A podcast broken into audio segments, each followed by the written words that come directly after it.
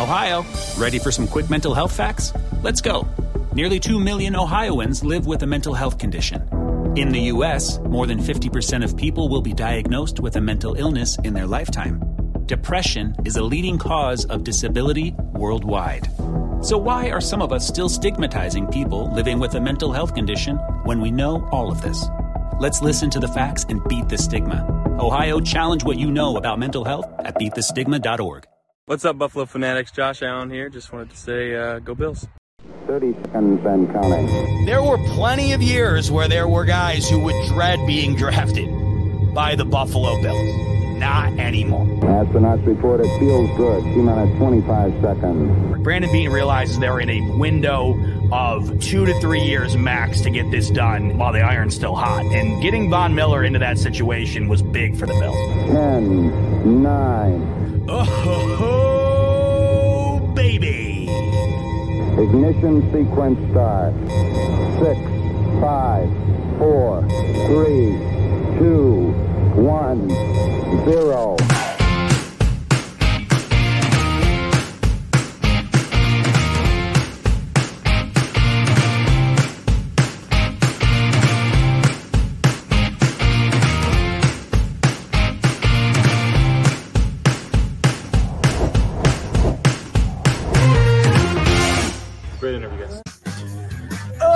Oh, baby. What is up, Buffalo Fanatics? Seabot here with you.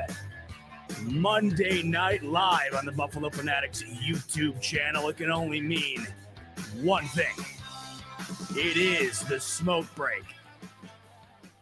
Thank you so much for joining me on yet another Monday evening. A hot one today here in Rochester. Muggy, hot, but that's all right.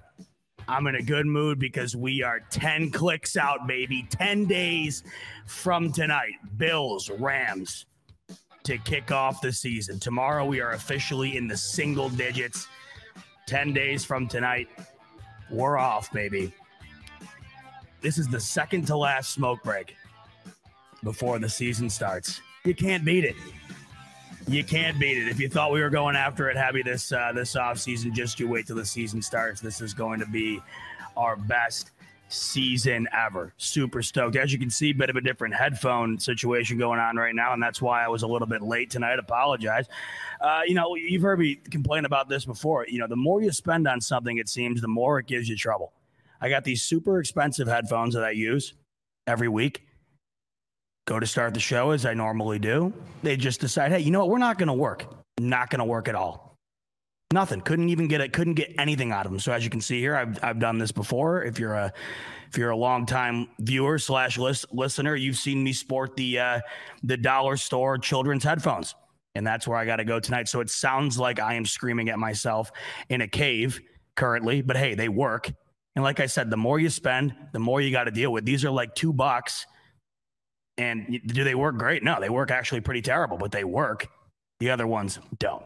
I digress. Once again, apologies for the delays, but we are here. 105 of you are joining me right now. Make that 109 and growing as we speak here on the Buffalo Fanatics YouTube channel, Facebook, wherever you may be watching. Make sure to hit that like button for me. Really appreciate it. Subscribe if you haven't already. I know the majority of you, of course, have, but if you haven't, you're going to want to do so. Season's right around the corner. We're going to have you covered nonstop. Ring that bell. Of course, as always, we have so much content coming your way. And if you ring that bell, you will stay up to date with all of it. Plenty to get into tonight. Tons of stuff. The 53 man roster will be finalized tomorrow. So, a lot going into that. Potential trades, who knows? Cuts, inevitable. We will know tomorrow the official roster going into week one for the Buffalo Bills, as well as every team in the NFL. We will touch on that during the show. Thumbnail, of course, we will talk about last night's egregious, egregious NFL top 100 final ballot. Josh Allen missing the top 10. I have plenty of questions to the to anybody involved in the list making process, which is all of the NFL players. Are they seeing something we're not? Egregious. We'll get into that throughout the show. And then to cap it off, after a tough week, I thought we could use some fun to end the show. And you know me, I'm I'm all about having fun. and I'm all about good eats, and I'm all about my Buffalo Bills. Figured, hey, cap the show off tonight. We'll combine all three. I got the new, this just in, Josh Allen seasoning. So we got chili lime, we got classic Cajun, and we got buffalo wing. And now, of course, you know the only way to test these out properly would be to do so on some chicken wings. Went ahead and got some of those. And as the show caps off this evening, we will dive into the taste test. Does Josh Allen's seasoning live up? Is it as good as he is on the field? Is it better than the 13th overall player in the NFL? We'll find out at the end of the show. But before we get into anything tonight, I want to touch on, of course, the biggest story out of Buffalo this whole week, and that is the Matt Araiza story. Now, I'm not going to spend much time on this at all. And the reason for that is because I don't think it's necessary. It's done, it's over with. The only reason I want to touch on it is because I have not been able to speak on it since it occurred. I was on with you last week. All this went down this weekend. And by the time I came on with you here, uh, it has been handled in regard to the Bills' involvement within it. What I'm getting at here, you know, to kick things off, of, of course, is just me saying, hey, I, I want to move on as much as you guys do. And that's what we're going to do. I thought the best way to describe the situation from my perspective, I feel like a lot of our perspectives, the way we feel, is kind of what Dion Dawkins had to say when he was asked about the situation. I thought he summarized it perfectly. And I thought he could do a much better job of recapping how they feel in the locker room because ultimately that is what matters the most. So here is Dion Dawkins going to share what he had to say today about the situation. And I ultimately found myself relating to it a lot because I think all of us as a fan base want to move on after a really tough week here. Uh, you know, to be a Bills fan, it was rough. Here's Dion Dawkins, courtesy of uh, Alex uh, Brasky from Batavia Daily. This is his video on Twitter of Dion Dawkins responding to the situation with Matt Araiza over the past week. Come on now. Don't leave me hanging. There we go. It's over with done. It's not affecting us. We're we're on to the next. You know, it's it's done. It's not here. It's not a problem. It's done. As a team leader, how had how did you navigate the, the last four days or whatever with, with you know communicating with the team, um, you know expressing your opinions, your everything like that. How, how did that all?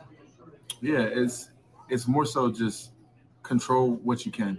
You know, like we're not law enforcement officers, we're not judges, we're not lawyers. Like we don't deal with any of that stuff. We try to just focus on ball. Focusing on ball is already more than enough for us to handle. And then we have our families to handle, and we got our kids, and we have our managers and our marketing and all this stuff. Like we're a group of, of men that have realized that we can only con- control what and we can. And um, we simply are just worrying about us. You know, like we understand about the situation. Coach spoke spoke to us about the situation, and uh, we had practice today, so we had to just focus on practice, and that's what was next. So on to the, the, the next piece of our schedule because you know we're schedule guys. We live on schedules, so we're on that and the next slot on our schedule. Yeah, same. By the way, um, the uh, the whole idea of compartmentalizing because I'm sure a lot of these conversations go home where you're talking about it with, oh, yeah. with your loved ones. Like what what is what is how hard is that to you know shut the brain off? It, it's it's hard, you know, because like I have three kids. I have two I have two girls and a son. So you know, anytime where anything happens, like as a as a guy, like like you get just just that thought, like, damn, like I got kids, I got I got sisters, I got moms, I got daughters. Like you never know. So the thoughts always come, but you like you just gotta just try to keep your mind right and not think about stuff that you really can't control. Because if you think about all of the rest of the messed up stuff that goes on in this world, you'll literally mouth that's Dion Dawkins, courtesy of Alex Brasky over at Batavia Daily. And I thought what he had said there essentially encapsulates what I think a lot of us are feeling right now. And this, we're past it, we're over it. We would like to move on from this situation because, of course, last week it was a very tough situation. Not going to spend much time on it at all. Like I said, I want to get past it. I'm sure all you do too. Just wanted to weigh in as to what, of course, happened. Matt Araiza no longer on the team, no longer a Buffalo Bill. He was cut 48 hours after all of this really came to light. The biggest issue, of course, I think that wound up coming to the surface was the fact that the Bills potentially knew about this situation prior to anybody else. And that to me is kind of what stood out the most. And that to me is what really, uh, it, it, from my perspective, was the toughest thing to understand. I couldn't understand why the Bills would want to go into the season risking this situation looming over their head. But then when Sean McDermott came out and spoke after the Carolina preseason game, you could tell he was distraught. And it was in that moment that I realized they might have known that there was a situation with Matt Araiza. To me, it was blatantly obvious. They didn't seem to know the full extent. At least Sean McDermott didn't. It had come out that they were completely unaware of this during the draft process. And what we have found out since then is that the majority of the NFL was completely unaware of this during the draft process. There were only two teams that are currently unnamed that had any idea about the situation with Matt Araiza. And those two that did know about the situation did not know the extent of the situation.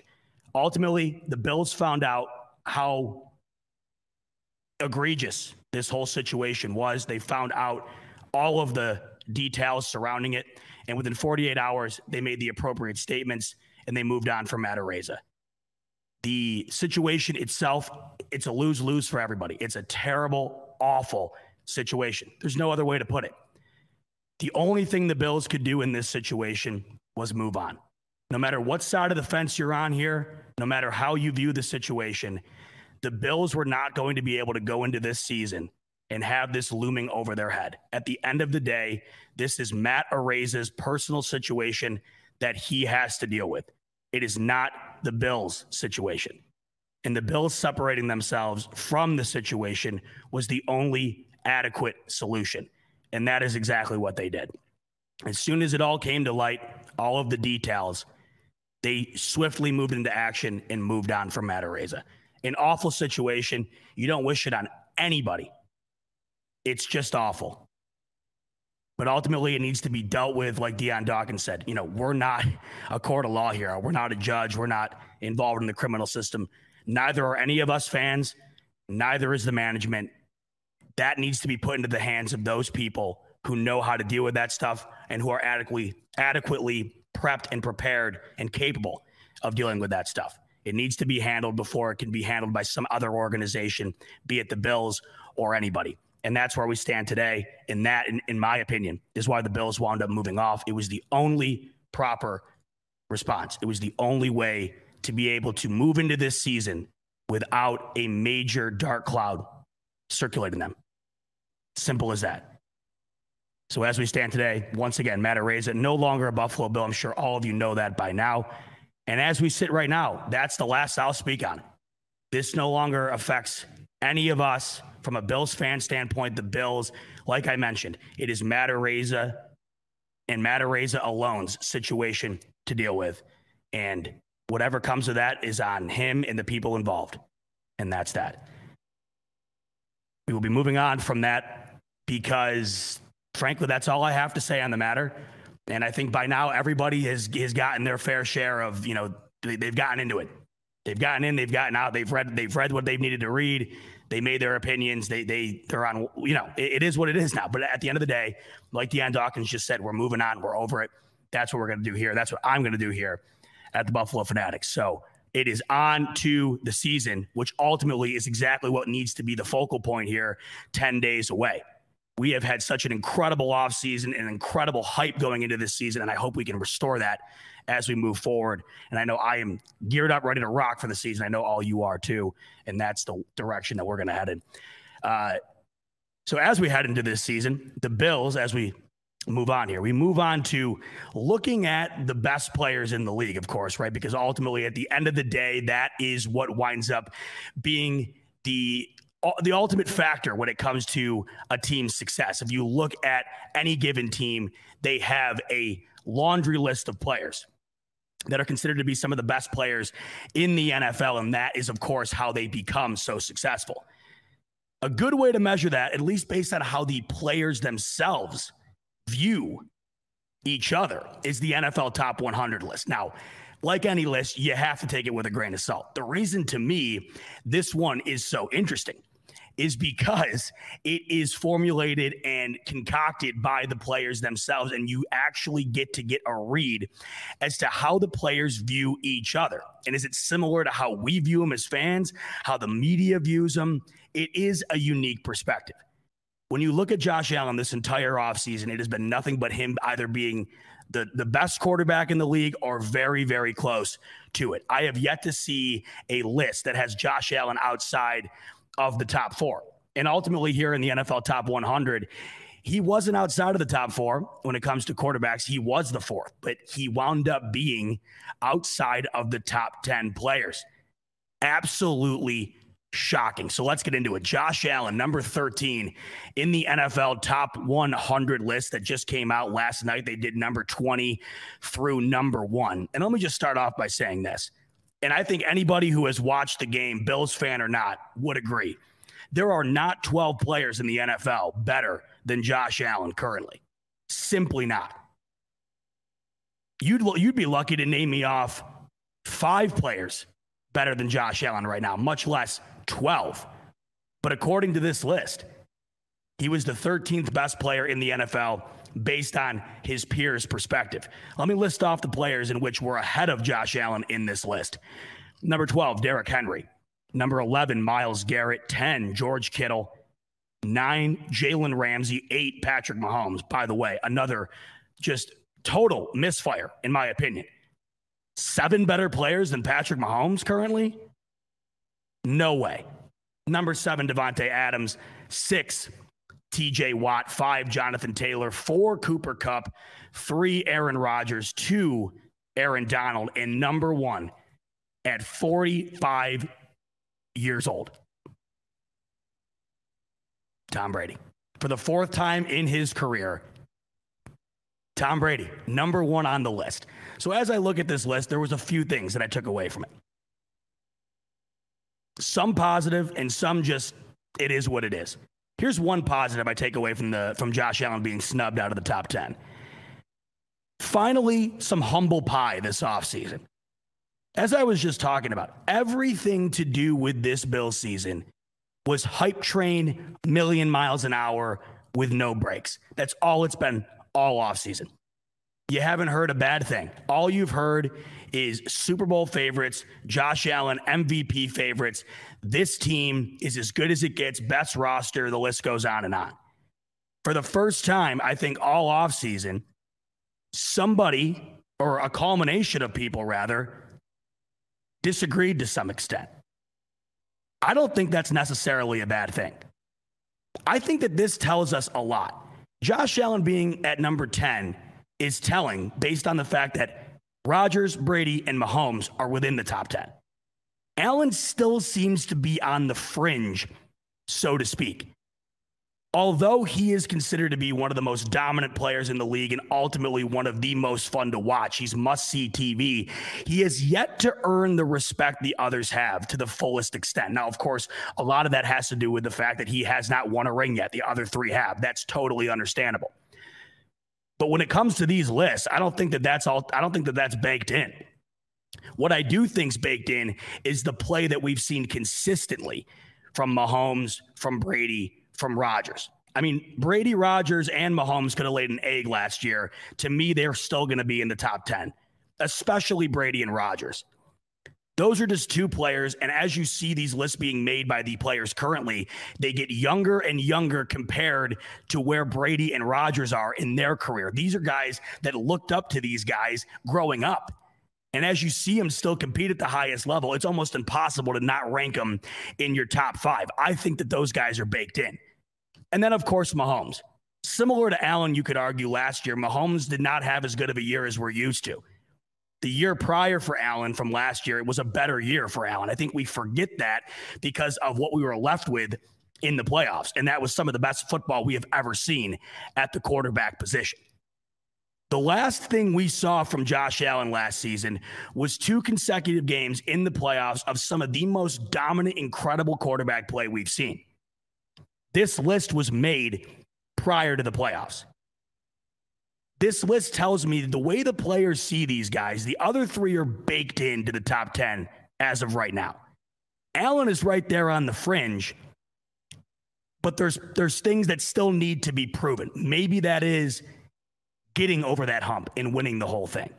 Or maybe that's consistently showing dominant play. Because I'll tell you this if Josh Allen can channel the type of play that he displayed in the playoffs, it will be 100% unarguable. Top five player. Anybody who leaves him out of that top five should never have a vote in anything. What we saw from Josh Allen against the Patriots, what we saw from Josh Allen against the Chiefs, it was, and I, I can't stress this enough, it was some of, if not the best quarterback play we have ever seen. The thing of it is, however, we didn't see that all that much prior to that. Even us Bills fans couldn't believe what we were watching. Yes, we knew Allen, top four quarterback, no doubt about it. We've seen him pull off some incredible things. I don't think we saw that before. That, of course, is what has you so excited going into this season. I've said this multiple times throughout the offseason here. If Allen can channel that type of play even four to five times this coming season, you're still getting some of the greatest quarterback play you've ever seen for a quarter of the season. What Allen did in the playoffs put him on notice. Did you notice? Not to say notice twice in a row there, but did you notice the second that Chiefs game ended, despite losing, it was Josh Allen, Josh Allen, Josh Allen, Josh Allen from everybody. That's when the talk started coming out about Josh Allen being better than Patrick Mahomes. We had no reason to think so, right? At least the vast majority of the outside world didn't. Obviously, plenty of Bills Mafia would be willing to risk their their reputation, their uh, their their mental capacity, whatever you want to put in there, on the fact that Allen was better than Mahomes. But you never really heard it from anybody outside of the Bills fan base. But then that game happened, and people just realized that might have been the greatest game I've ever witnessed. That might have been the greatest quarterback battle I've ever witnessed. And then Josh Allen really started to ascend to the top of these lists. And it is what I think led him to be the MVP favorite going into this season. But as we look at last season, there were several games that were less than stellar. And I agree with anybody when it comes to talking about the fact that Mahomes had several of those games last year as well. Despite it being before the playoffs, we saw Rodgers snooze fest for him in the playoffs. You have to take these things into consideration. Had it been after the playoffs, as Rodgers all the way up on the list where he's at? Potentially just because of what he has already earned in the league. But I think if you were to go back and look at the playoff performances, there might be a, a, a vast differential in this list for maybe Aaron Rodgers. I think definitely for Josh Allen. But after those two playoff games, Allen was already an ascending superstar. I think we we overlook sometimes how much that really meant for Josh Allen's pop culture type representation. Those two games, both national games, both playoff games with everything on the line. And that's when he decided to play two of the best games we've ever seen. In just those two games, he skyrocketed on everybody's list and on everybody's radar. So I think if you base it on the last regular season, yeah, you look at you look at the Pittsburgh game, not good. You look at the Colts game, not good. The Jaguars game, I won't even speak on it. Yes, handful of games where Allen did not look like one of the better quarterbacks in the league, but every quarterback has that. What we didn't get in the regular season is flashes of two games in which we saw against the Chiefs and the Patriots. We saw bits and bobs of it, of course. And at times you saw more than other games. But we had never saw this, the Patriots and Chiefs game where that play, that dominant, unbelievable, must see quarterback play was dealt out by Allen from snap one to quadruple zeros on the scoreboard when the game ended. And I'm telling you this I don't put much stake into these lists. Anybody who looks at this list, who watches football and who knows these players, knows damn well there is not 12 players in the league better than Josh Allen. They know damn well he's top 10 at the very least. But to make that completely unarguable, because clearly there were enough players in this league to not think he was a top 10 player, to make that completely unarguable. If Josh Allen goes out this season and puts on display what we saw in the playoffs, it won't even be a debate anymore. And frankly, I'm okay with going into the season having him be left off this list. You can say it's bulletin board material. I mean, hell, yesterday I posted a picture of me putting a chip on my shoulder. It's because I like to joke around. And it was the first thing I thought of. I go, oh, well, and that's what I know Zach Vaughn thought of this. A few of the boys thought of this, where it's like, oh, bulletin board material, top 10 material, put, put it all over the, put it all over the, uh, the facility, right? Chip on the shoulder for Josh Allen, extra motivation. I don't think that's necessarily the case. But the way I look at it from a fan perspective, the way we were going into this season with everything just being tip top towards the top of every single list you could imagine, we're not used to that at all. And most teams who are in that position, it is a very, very tough thing to go into the season with. When you go into the season with the expectations the Bills currently have, I mean, it is very hard to deliver on them. And I'm not saying this list takes away from the expectations that have been set up for the Bills. I'm just saying I am not irate over the fact that there is one list, the last list before going into the season, that just so happens to throw a little salt on top of the Bills, on top of Josh Allen. Because, hey, the only person who knows Josh Allen better than anybody is himself.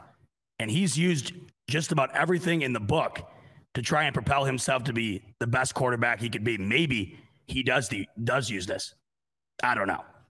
But the way I look at it from a fan perspective, yeah, of course it pisses me off. It's ridiculous. And like I keep reiterating, I mean, anybody with eyes who understands the game of football is well aware. Josh Allen, top 10, no debate. I mean, come on. It's just not even debatable. But I think in order to get everybody on that mindset, if we see him play the way he did, case closed.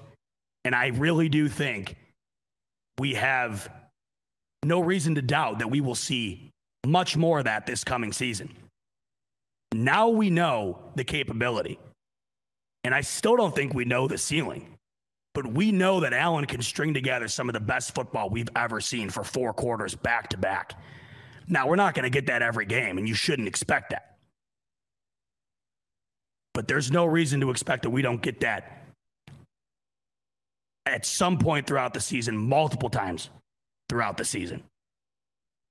And I think that if one thing could have happened when it came to this stupid list going into the season that could potentially benefit Buffalo, maybe this was it.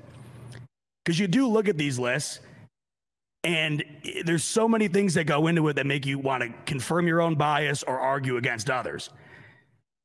The, the team that had the most players on their top 10 list, the LA Chargers, they had eight. No other team had eight. The LA Chargers didn't make the playoffs last year. Now, of course, they added J.C. Jackson, Khalil Mack. The numbers are inflated.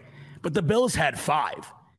But there's going to be players that the Bills currently have on their roster that don't touch these lists. But it's a matter of who cares. They're an integral part of winning games for this team. When Tre'Davious White gets back, of course. Gabriel Davis, of course. And Josh Allen being left outside of the top 10, I think it just shows you where he's currently at. He's right there as far as the grand scheme of things are concerned. But the odd thing to me is, you know, Josh Allen, he's yet to really have a national commercial campaign. Uh, Patrick Mahomes is on every single commercial you see. Brady's got a million commercials. Rodgers has a million commercials. I think we're on our way there. That to me is what I mean when I say fringe. He's right there, right? He's right there. He's just not he's not currently solidified into the superstardom yet, and it seems as though that that mentality is being shared amongst NFL players and perhaps that's why he's left out of the top 10. Not necessarily his play, but the fact that the other quarterbacks have baked in their spot within that top 10. If Allen consistently keeps this up, if he delivers upon what he showed us last week, this coming or last year, this coming season, we're going to see a lot more of Allen being the face of the NFL along with Patrick Mahomes than I have anticipated he's going to become. He's right there. He's already taken strides towards being it. I think this coming season will be huge in sort of the perspective of locking that in for Josh Allen. I think it happens. And it's just one more thing to look forward to. Cannot wait. So that list, put it behind you. It pissed me off. I mean, I'm not going to lie. Bingo, Primo. Like Primo coming in here saying, "Hey, give Josh Allen Baker's progressive commercial." Josh Allen, like he's just he's. Per- I think he'd be perfect. And you see what happens here when you win, you get the deals, right? When you're at the top of the league and you are on a, a winning team, a team that goes the distance, right? You get these deals. Case in point, Matt Stafford. Matt Stafford plays his whole career in Detroit throughout his career, he was always up there as far as one of the better quarterbacks in the league.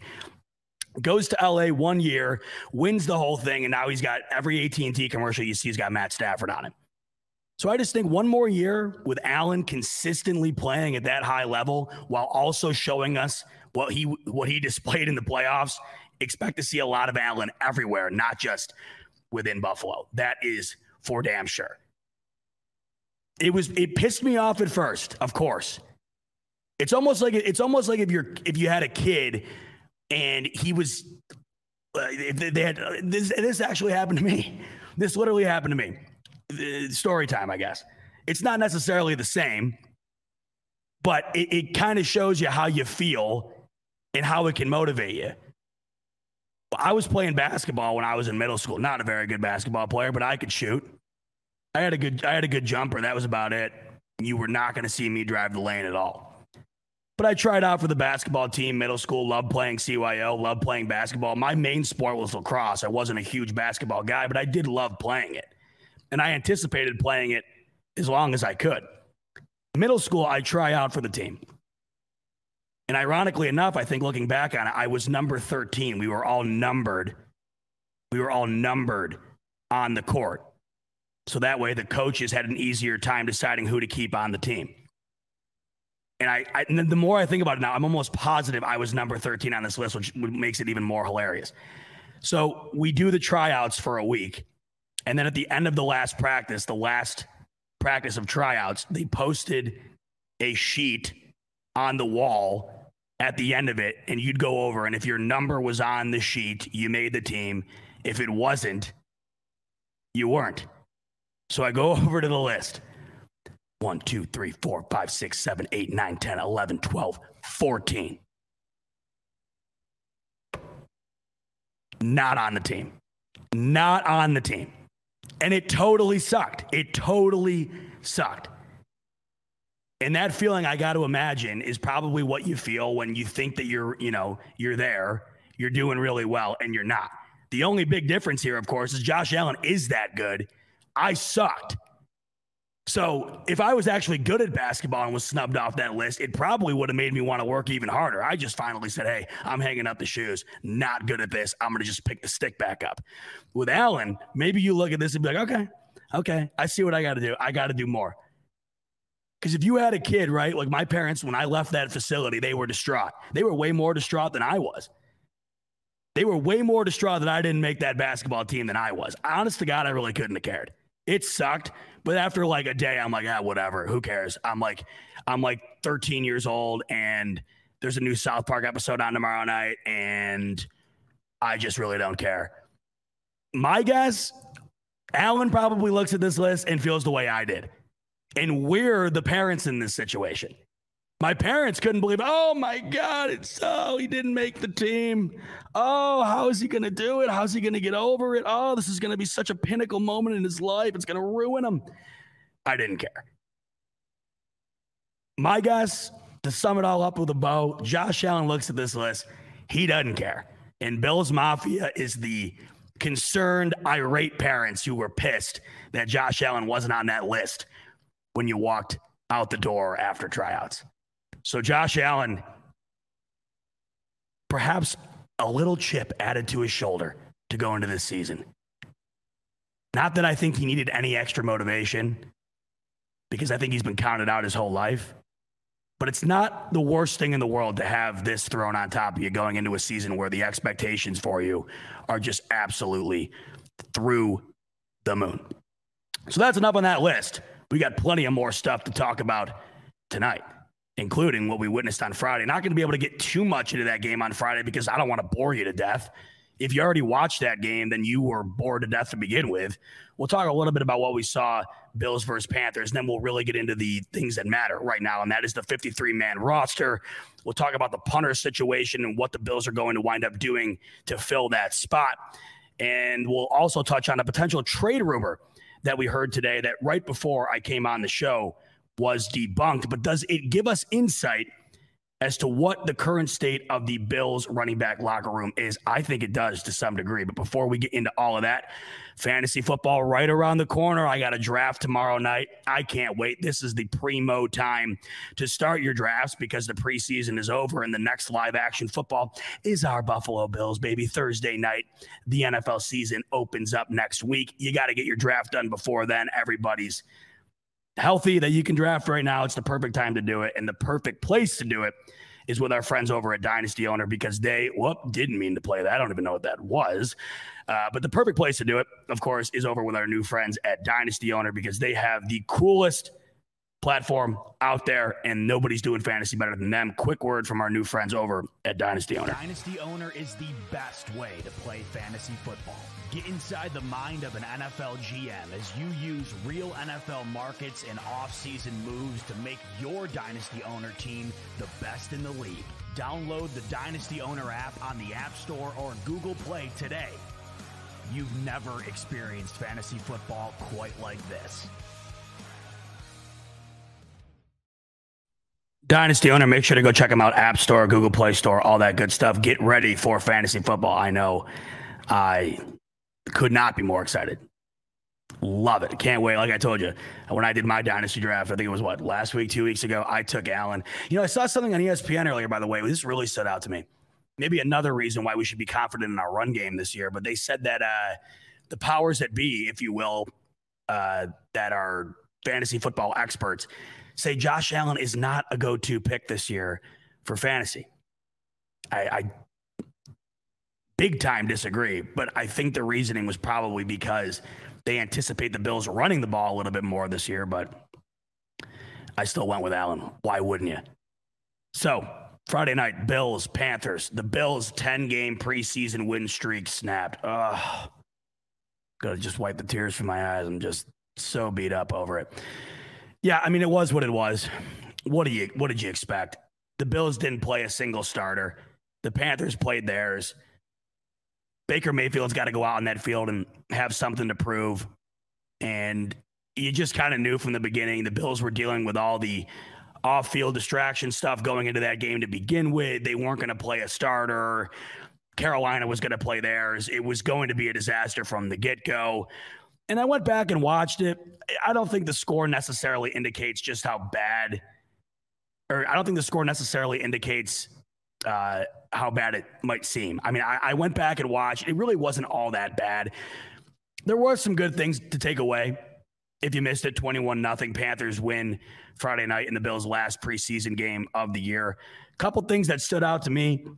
Um, there was so little that you could really take away from this game. Like I said, Bills are playing the Panthers uh, starters well into the second quarter of this game. The Bills weren't playing any starters. There wasn't going to be a whole lot you were going to learn from this one. Um, a few things I took away that I enjoyed. If you look at it, I'm more than fine with the outcome being two t- two scoring drives for Baker Mayfield out of four drives against the Bills second defense. Two for four, I'm taking that.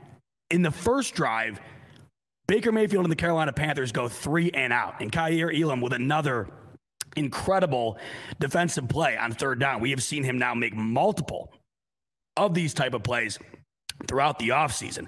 Another one.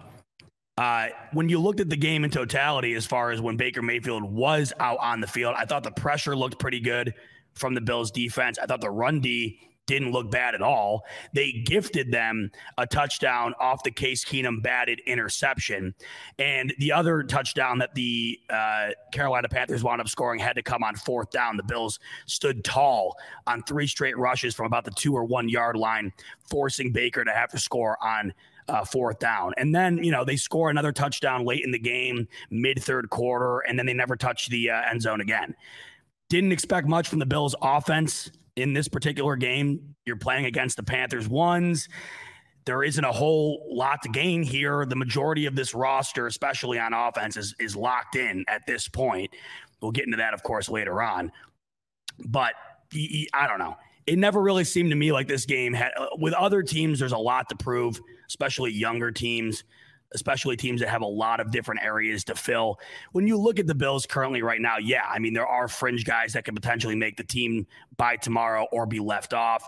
But for the most part, we know on this current roster what's locked up, and it's the majority of it. A few positions, you know, you could talk about the running back. Are they going to keep four? If they do, you know, who gets left off? Are they going to keep seven wide receivers? Um, there's different areas you can look at. And of course, there are fringe guys. But by the time that game rolled around on Friday night, I don't know if anybody really separated themselves any more than they already had up until that one. And based on the circumstance, I I just think 21 nothing, yeah, it looks like they got destroyed. It just didn't seem all that bad to me. They got a gift touchdown off that interception from Keenum. And then and then on fourth down, they had to uh, they had to punch it in. They had already gone three straight downs right on the one there without being able to get in the end zone. They score a, a, a late one in the third and then nothing else. So not a whole lot that I'm looking at from that game that I take away, positive or negative. Really, I just think that that game was what it was. Get it out of the way, get through the weekend, and then ultimately focus in on the LA Rams, and that's where we sit currently. But before we can get to the Rams game, the 53 man roster has to be solidified. And uh, that is going to happen by tomorrow at 4 p.m. Now, um, when it comes to the roster, one of the biggest stories out today was the potential for Zach Moss to be traded. Those circulated around mid afternoon today, maybe a little earlier, that uh, Zach Moss could potentially be a guy that the Bills move on from in order to cut the team roster down to 53. But right around 6:20 p.m. tonight, Aaron Wilson, uh, an NFL reporter, puts out that the Buffalo Bills are not interested in trading running back Zach Moss. Odds of trading him are zero per a league source. When I had heard that, there were aspects of it that made a bit of sense to me. Others made it seem to me, or the other thought process I had surrounding it was, I guess you could do it, but is the juice really worth the squeeze? Would you rather keep Moss around than get what might be a fifth, sixth round pick, potentially a fourth rounder at the highest? That's kind of how I saw that deal going down if it did. I think the fact that Zach Moss was even being touted as a uh, a player that could be moved on from, I think it tells us there there is a certain amount of confidence right now in Devin Singletary and James Cook. Singletary has impressed a lot this offseason. We saw him really come on last year. And I think that what we've seen currently from the offseason and the preseason here, he's looking to carry that in. And then the Bills go second round and take James Cook, and you don't draft a guy that high to have him sit around. And based on what he's shown us, he very easily could be an every down back. And I look at those two guys to be the two players that spearhead the rushing attack this year and alternate sna- uh, the majority of the snaps yes, I think Zach Moss does get involved to some extent, but when we're talking about the run game here, I more or less believe that it's going to be those two that are going to be cycling through the majority of the snaps. If they were willing to move off of Moss, I think that the fact that we looked at it and said that it was it, it could happen tells us as well where we're where we're standing on the situation, right? I think we as fans looked at it. I don't necessarily want to lose Zach Moss. But I think when we looked at it, we're like, ah, well, okay. If the if the uh, draft capital is enough, fine. And I think that tells us how we view it based on what we've seen from the rushing game this preseason. And we know not all of this translates to the regular season. The majority of it oftentimes doesn't. But what we have seen, I think, is vastly different than what we've seen from the run game in years past. It just looks fresher, it looks quicker, and it looks like a run game that we can rely on more this coming season. Uh, it didn't surprise me the fact that there could be a potential trade because you wonder if being looked at it and said, well, if we're going to give the snaps, uh, the majority of the snaps to Singletary and James Cook, we might as well move off of Moss and get compensation while we can. I mean, he looked fantastic this preseason. Plenty of teams that definitely need a running back So, you know, it made sense. Okay, he looked great. It's kind of like what they just did with Cody Ford. Cody Ford looked decent in his last preseason game with the Bills. They move off of him the following day. It did make sense to a certain extent, but I'm fine with them keeping Zach Moss. I loved what I've seen from him in the preseason here. And as I witnessed what he was bringing to the table this preseason, I was looking forward to how that was going to translate on the field. And I think that if you go into the year with those three guys, James Cook, Zach Moss, and Devin Singletary, I think it's a good core. I think it's a good rotation. And if it looks anything like we've seen this preseason here, I am stoked to see how the running game winds up being different than what we've seen in years past, especially with Ken Dorsey. You have a new addition in James Cook and you have Ken Dorsey. How much different will the run game be? How much better will it be? Because I think everybody here is anticipating that it is going to be better.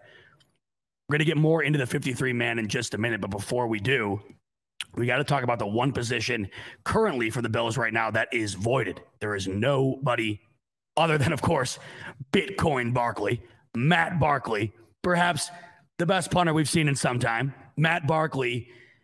How about a shout out to Matt Barkley, by the way? Assuming the position Friday night, going into a role that is just unheard of, a quarterback punting the ball. And hell, it wasn't all that bad. He had that one punt that was essentially a coffin corner. He put it down in the eight yard line. You got to tip your cap to Matt Barkley. That was just so cool to see him step up to the plate, go in there. I mean, it couldn't be easy. When's the last time the guys kicked the ball? That was awesome. But right now, after all the situation, you know, this past weekend and, and, and whatnot, the Bills are currently punterless. And I think that instead of making a move immediately, they are going to wait, which they have, obviously, by now. This is all but fact at this point. They're waiting to see how the 53 man rosters pan out to decide who their next punter is going to be and who they are going to make uh, a move on. And they've already started this process. It's just a matter of time now as to who they decide to go with. So the Bills, up until this point, have already worked out four different punters. They worked out Ty Long, the former punter from the Chargers, Michael Palardy. Uh, he was with the Panthers from uh, 2016 to 2020, Miami in 2021. Then Tyler Newsome, they worked out. He's actually never punted in the regular season before. They worked him out. And then Joseph Charleston, or Charlton, excuse me, he's played for two teams in two years and he suffered a back injury, which ended his tenure with his previous team. So those are the four punters the Bills have currently already had in for a workout. But based on what we're hearing over the last couple of days, makes you wonder will either of those four guys even be in contention? We've seen two other guys emerge, one in particular that seems to be the favorite amongst Bills fans. The other guy, Marquette King. Now, Marquette King, he was a household name for a while as a punter six seasons with the Ra- uh, the Raiders, some great years when he was with the Raiders. He led the NFL in punt yards in 2014. He was second team All Pro in 2016, but he hasn't played in the NFL since 2018. His career ended with the Raiders. Weird situation. He never retired. He was kind of blacklisted from the NFL. Jon Gruden had issues with his personality. Uh, which is odd because a lot of people have issues with Jon Gruden's personality. So that's just, uh, you could take that with as big a grain of salt as you can imagine. Even so, Marquette King has not played in the NFL since 2018, but when he did, he was a force. And uh, on Twitter, he was, you know, he, he held nothing back. He, he puts out on Twitter and says, Hey, Buffalo, I want a ring. Let's make it happen. And uh, according to sources, Marquette King has been in contact with the Bills. Uh, up until now, they haven't worked him out like the other four that I have mentioned, but he has been in contact with the Bills. So they are doing their due diligence. They are going through and looking at everybody. But the one guy that has just emerged and more or less seems to be the guy that everybody amongst Bills Mafia right now currently wants, and for good reason. It's Brett Kern, the former, now former, as of today, Tennessee Titan punter. Brett Kern had been with the Titans since 2009, and he was terrific during his time there. 13 seasons with Tennessee, three straight Pro Bowl appearances, a first team All Pro selection in 2019. The reason the Titans moved off of him, not because he isn't a great punter, it's because they had an undrafted, uh, an undrafted player in Ryan Stonehouse emerge as a shocking force at the punting position. I mean, uh, Kern even admitted to uh, admitted to the media. He said, he, uh, you know, Stonehouse is a hell of a punter in more or less, you know, th- that that type of terms. Other words, he seemed understanding of the fact. I mean, it makes sense. Brett Kern's getting up there in age, 13 seasons with the team. Uh, you're kind it's it's kind of a no-brainer situation for Tennessee. You're getting an undrafted guy who's going to be much cheaper than Brett Kern. Um, you can sign him for pennies on the dollar compared to what you were going to have to pay Brett Kern. They freed up a decent amount of cap space there. And at the end of the day, when it got down to brass tacks, Brett Kern also um, he was also doing better as far as statistics were concerned in regard to actually punting. So, no brainer situation, it seemed right there for Tennessee, although it was tough for them to make the decision because Brett Kern had been with them for so long and he had been so good with them during that time.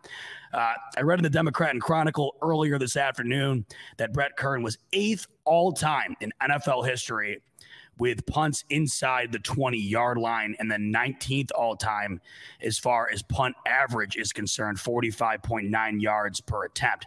So he is free and clear right now, no longer a Tennessee Titan as of this afternoon.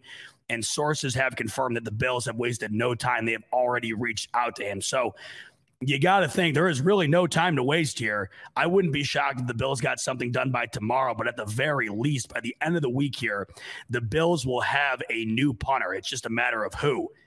I think Brett Kern makes the most sense. It could be a bit more pricier than the others. But the Bills did want an upgraded punter, that's for sure. And even with Araiza gone after drafting him, I think others if, if the situation came down to where Araiza wasn't on the team, the Bills fan base still wanted a different punter other than Matt Haack. And if you're able to get a guy in Brett Kern for at least this season until you're able to figure out another situation, if you can get a guy who's been a first team All Pro, three straight Pro Bowl selections, and all time great at the position, I guess why not? Why not take a take a stab at it? And that's exactly what they're trying to do as of right now. Um, now, of course, there could be another selection out of all those names I've listed. I mean, there are plenty of other punters that have been named as far as availability. So it'll be interesting. At the end of the day, I don't anticipate the Bills punting all that much this coming season, anyways. With as good as this offense is, and as ballsy as Sean McDermott has shown that he is with the play calling and his faith in Josh Allen in this offense, it's not something that I'm overwhelmingly concerned about. I would like to have a punter that you can trust, but it's just something that really isn't going to keep me up at night. So it'll be interesting to see who they go with and how that guy winds up panning out. And maybe I'll eat my words when it comes down to a situation that really screws us over. But until then, I'm just really not all that concerned about it. I am not going to lose sleep over the Bills' lack, uh, you know, lack of success in the punting department as of right now. They're going to figure it out. And whoever they bring in is an NFL punter at the end of the day. Maybe he's not the golden leg but eh, he's still an NFL punter. And in our current situation, where I don't anticipate us needing a punter nearly as much as another team might, it's going to work itself out. So to me, nothing to stress about here. There seems to be plenty of good candidates, decent at the very least. And I trust the Bills organization to wind up finding a guy that will fill that role adequately for the coming season. And then after that, who knows? They'll figure it out then as well. But this coming season, by the end of the week, I would anticipate a new guy will be, uh, you know, on the roster at the very latest. You'd have to think by like Wednesday, Thursday. By the time Thursday rolls around, you're a week away. I mean, you got to get a guy in there quick. And I'm sure that that is the top priority right now. Get a guy in as soon as you can, but at the same time, make sure it's the guy that you want. Um, and based on this list of options right now, they can do their due diligence. They just don't have a ton of time to do it. So we'll see. Maybe tomorrow we wind up getting a new punter, but by the end of the week here, at the very latest, we will have a new guy kicking the ball for the Bills, and hopefully it's a guy we do not see on the field all that much at all. Uh, so that's the punter situation taken care of. The 20 minute or so uh, Zach Moss trade rumor that lasted today until that was debunked. And that leads us all the way up into uh, the overall 53 man roster projection. And nobody knows the roster better than my man, my producer, Evan Harrington, who I'm going to bring on right now. Ev Dog, what is up, brother? Thanks for hopping out. What's going on? Uh, yo, so speaking of the punter, real quick, right? Yeah, let's hear it. I actually had one guy that potentially could, you know, take the reins uh, for the Buffalo Bills' new punting job. That's not earlier. I believe right? that is not named Matt Barkley, and you're okay, absolutely okay. correct about that. All right. So, a guy who played for the Denver Broncos, I'm pretty sure he was either earlier released today. I'm pretty sure Sam Martin, who was top five in punting statistics all throughout this past season. I think he's a potential candidate for the Bills to bring in. And I know you mentioned the Bills aren't going to be punting a whole lot. And I definitely agree with that. But Sam Martin, top five in punting statistics throughout this past season. I mean, that's as that's as good as you're going to get, you know, from a punter. So what's his and situation? Get, he was beat out by a guy, free agent. What's the current situation with him? So I'm just reading this from Ian Rapoport. I don't know exactly all why he was, you know, released. Uh, he could okay. have been beat out, or I don't know if he had an injury or something, but it seemed like he, he was fine. Like, you know, it just seemed overall he was fine. And like Ian Rapoport stated here, Broncos punter Sam Martin is being released today by Denver as he refused a pay reduction. There it is, a pay reduction. He uh, oh, God, you know, okay. wanted a little more money, and they released him because you know he didn't want to take, um, you know, the certain money they were they wanted him to take. Uh, but he was a top five punter statistically in 2021 and set Broncos all time records for net punting last season. So he's going to have a lot of interest, and if there's a team that's going to be interested in said punter Sam Martin, the Buffalo Bills are going to be, you know, that team to jump all over that. And I get the Brett Kern thing, yep. but I mean, if you want to go big or go home with a punter, like the Bills try to do with Araiza, you're going to try to do this with Sam Martin. Sam Martin statistically was a top five punter last year. No knock on Kern, but I think this is a next level up. Yeah, that's that's that's an awesome point, and I think that what you just said really stood out to me when you said the Bills wanted to go big or go home. I see people in the chat right now. You know, you don't want to pay too much for a punter. Why do this? Why do that? Well, the Bills' current the the the way they stand right now, this past season, I mean, they really seem to be in a position where they wanted to go out and get a punter that they could rely on. You don't draft a punter like you do unless you are of that mindset. I mean, I think I went back and looked the other day. There's only been about 30 or so punters all time drafted overall at all in this league. So it's pretty unprecedented to draft a punter the way the Bills did. They obviously wanted to upgrade there. And like I said, you have a decent list as of right now that you can choose from. Is it the best of the world? Potentially not. But I think when you mix that in with the fact that the Bills aren't a team that is relying on the punter like a lot of other teams might be, you have the ability to get a guy that maybe he's not the best, but he can be an adequate fit for right now until you're able to address it long term. Now, like what you're saying, if you can kill both those birds with one stone right now and get a guy like Martin that you're talking about who is that potential future guy, and you can fill the void right now, sign me up. That sounds great. Yeah. I actually wonder how old Sam Martin is. Yeah, because Brett Kern, I mean, 13th year, he's in his 30s. I mean, obviously, I don't know how much that weighs on a punter. 30, 32 years old. So they're kind of the same age. You're not really splitting differences on age. I mean, punters can play into their late to mid 30s. So. Well, I think I saw Brian Moorman post a video the other day. He was back out on the field. So, hey, I guess the uh, the hey, option the option list is a little longer than we thought it was potentially. That, I, nothing nothing would say chef's kiss on top of this coming season. Have like bringing Brian Moorman back. That would be that would be absolutely awesome. Um, yeah. All right. Speaking of the roster, punter aside, there are plenty of other positions, of course, that need to be dealt with by the end of the day. Tomorrow, four o'clock is the deadline to have the 53 man locked in. So, real quick, we'll just kind of go through what, of course, we already know, and that is Josh Allen, Case Keenum, that's locked in. Matt Barkley will be cut and then immediately brought back, onto the practice squad. Uh, so that's out of the way. No secret there. Let's talk running back real quick, Av, because today we thought there was potential for Zach Moss to be moved. We're learning just a few hours ago that that is not going to be the case. So the way I see it right now, based on what I've been reading, based on just what we've seen overall as well, the running back room should look like Devin Singletary, James Cook, Zach Moss, and then you also keep Taiwan Jones and Gilliam. With that, you wind up cutting Raheem Blackshear, Duke Johnson. Does that sound accurate to you, or do you have a different lineup? So that's pretty accurate to me. Uh, on the depth chart, I probably would have Zach Moss currently above James Cook right now, just because mm-hmm. you know veteran in the way they've been playing. Uh, but it, I don't want to get r- rid of Raheem Blackshear. I, I don't want to throw talent off this roster because you know you're coming into a season where you potentially have a shot to win the Super Bowl yep. and you're throwing valuable talent off your roster. And that's what the Bills are gonna sadly have to do with a guy like as Rico calls him, Radio Raheem. Like you're gonna have to throw Raheem Blackshear off this roster, potentially on your practice squad, and potentially for another team to pick the guy up. And it sucks. But you know, that's the tough business you are in when you are you know, a valuable high end NFL franchise like the Buffalo Bills have been over the past two to three seasons, you're going to have to let, you know, a couple guys go that a couple years ago you're you're saying hey, this guy's a starter. Yep. But he sadly just does not have a place currently on this Buffalo Bills roster. And same thing with Duke Johnson. Bingo. Well, I think you said that perfectly. You look at the, the Bills currently, and you just, when you are this good, the one luxury you don't have is the ability to keep fringe guys.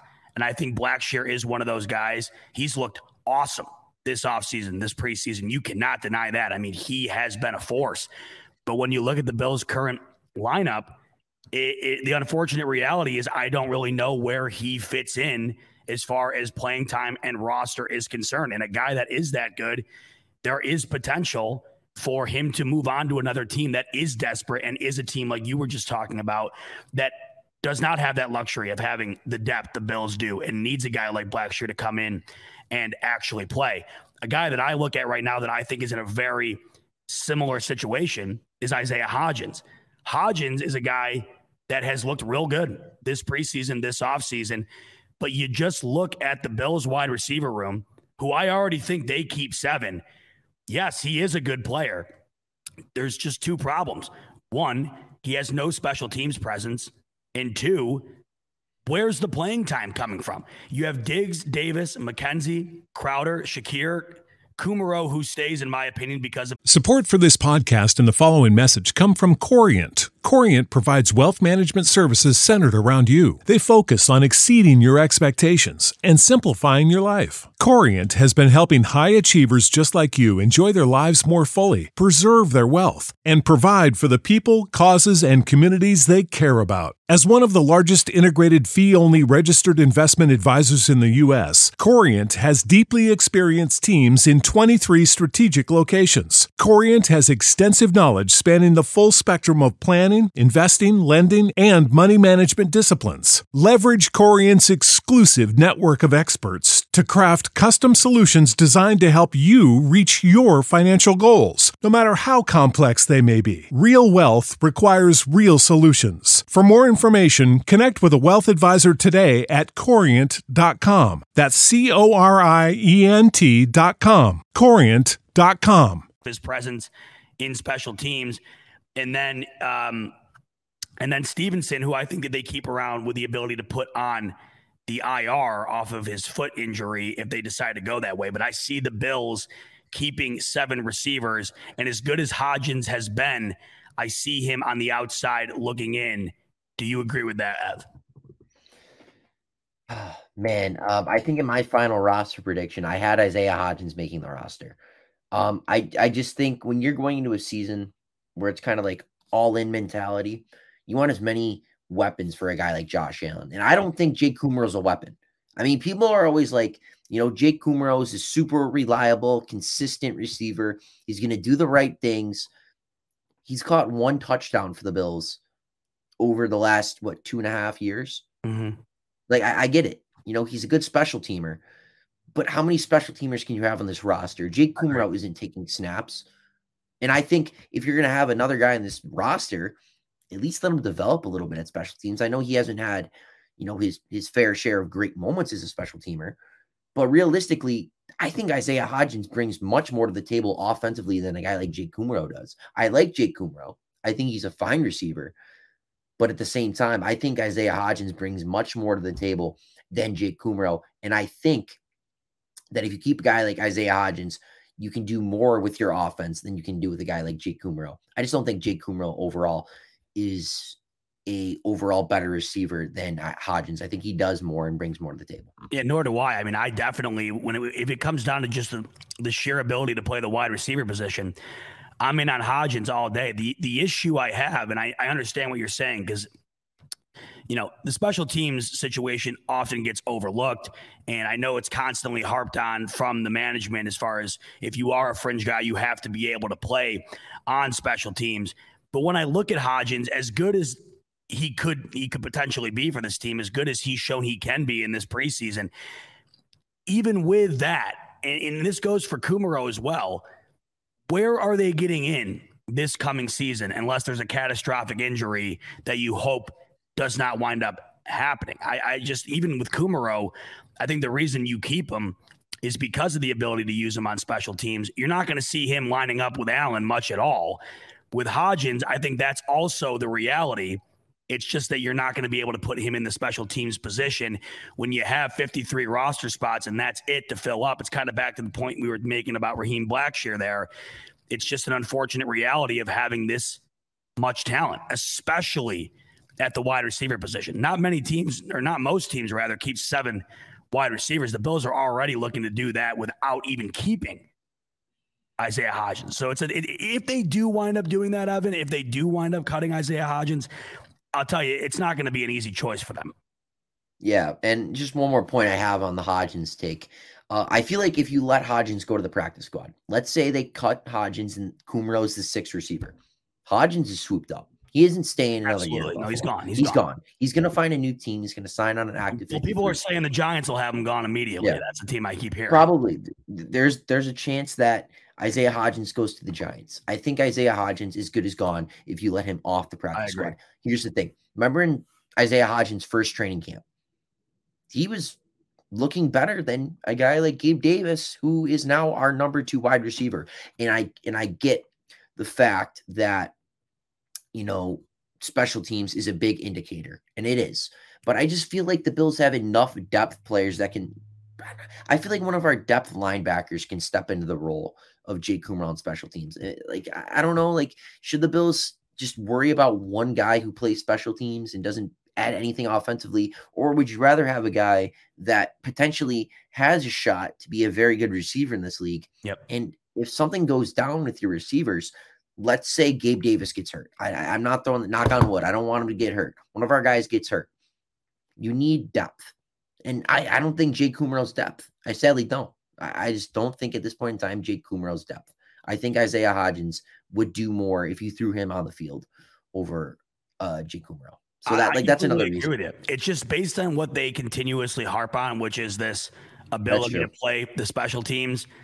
That's why I go that way. I, I it's it's so funny, Ev. You know, you, you can't help but think just a handful of years ago when Kelvin Benjamin was out there, Zay Jones. You know, a guy like Isaiah Hodgins, i you're not even questioning the fact that he's not making this roster, and it's just back to this this weird reality that we have not been in all that long and it's kind of tough to get used to. It's this reality of like, man, you know, really do like what that guy's got, but if there even is a but, it's it's tough to do it. It's tough to pull it off. There's not a guy right now that's a that's a you know a fan of the Bills who watched Blackshear this preseason who doesn't think there's potential there.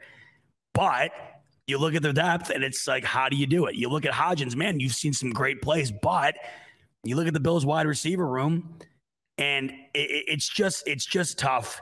And it's got to be tough for a player like him too, because what more could he really have done this offseason to prove that he would be worthy of a roster spot? That's the tough situation here too. I mean, you re- you really look at a guy like him or a guy like Kumerow, and it, with, with the talent ahead of you on the list, it, it's so tough to be able to go out there and and compete the way that they did, knowing the odds are just incredibly stacked against you. yeah, overall, like you mentioned, there's not much more Isaiah Hodgins could have done to really solidify a spot for himself on this roster. I mean, he would have had to have been destroying everybody in camp day in and day out, Yeah. having 100 yard preseason performances. He would have just have have to been like, you know, 2020 stuff on days where he's literally just cooking every defensive back in his way. Exactly. But I think I think Isaiah Hodgins has, in my opinion, I think he's done enough to make the Bills, you know, take a double look. Like you know that one meme where the guy has the girl, and Oh, he yeah. looks back at the other one. This is this is yeah, this is Brandon Beane holding the hand of a um of Jake Kumerow, but he's he's looking back. He sees Isaiah Hodgins. I could see that, man. That's that double take. Yep. And then guess what? I, I, I think I think this is Isaiah Hodgins' time to shine. Uh, I think he looked good in the preseason performances that he had. I think he runs a full route tree fairly well, and I think he can do a lot of great things for the Bills. It's just a matter if you're going to keep him on the roster or not. His name is definitely the one I'm going to be looking out for the most. I would say tomorrow. Let's move over to the tight end position, Evan, and this gets a little more interesting than I think we thought going into the season. Obviously, Dawson Knox solidified tight end one.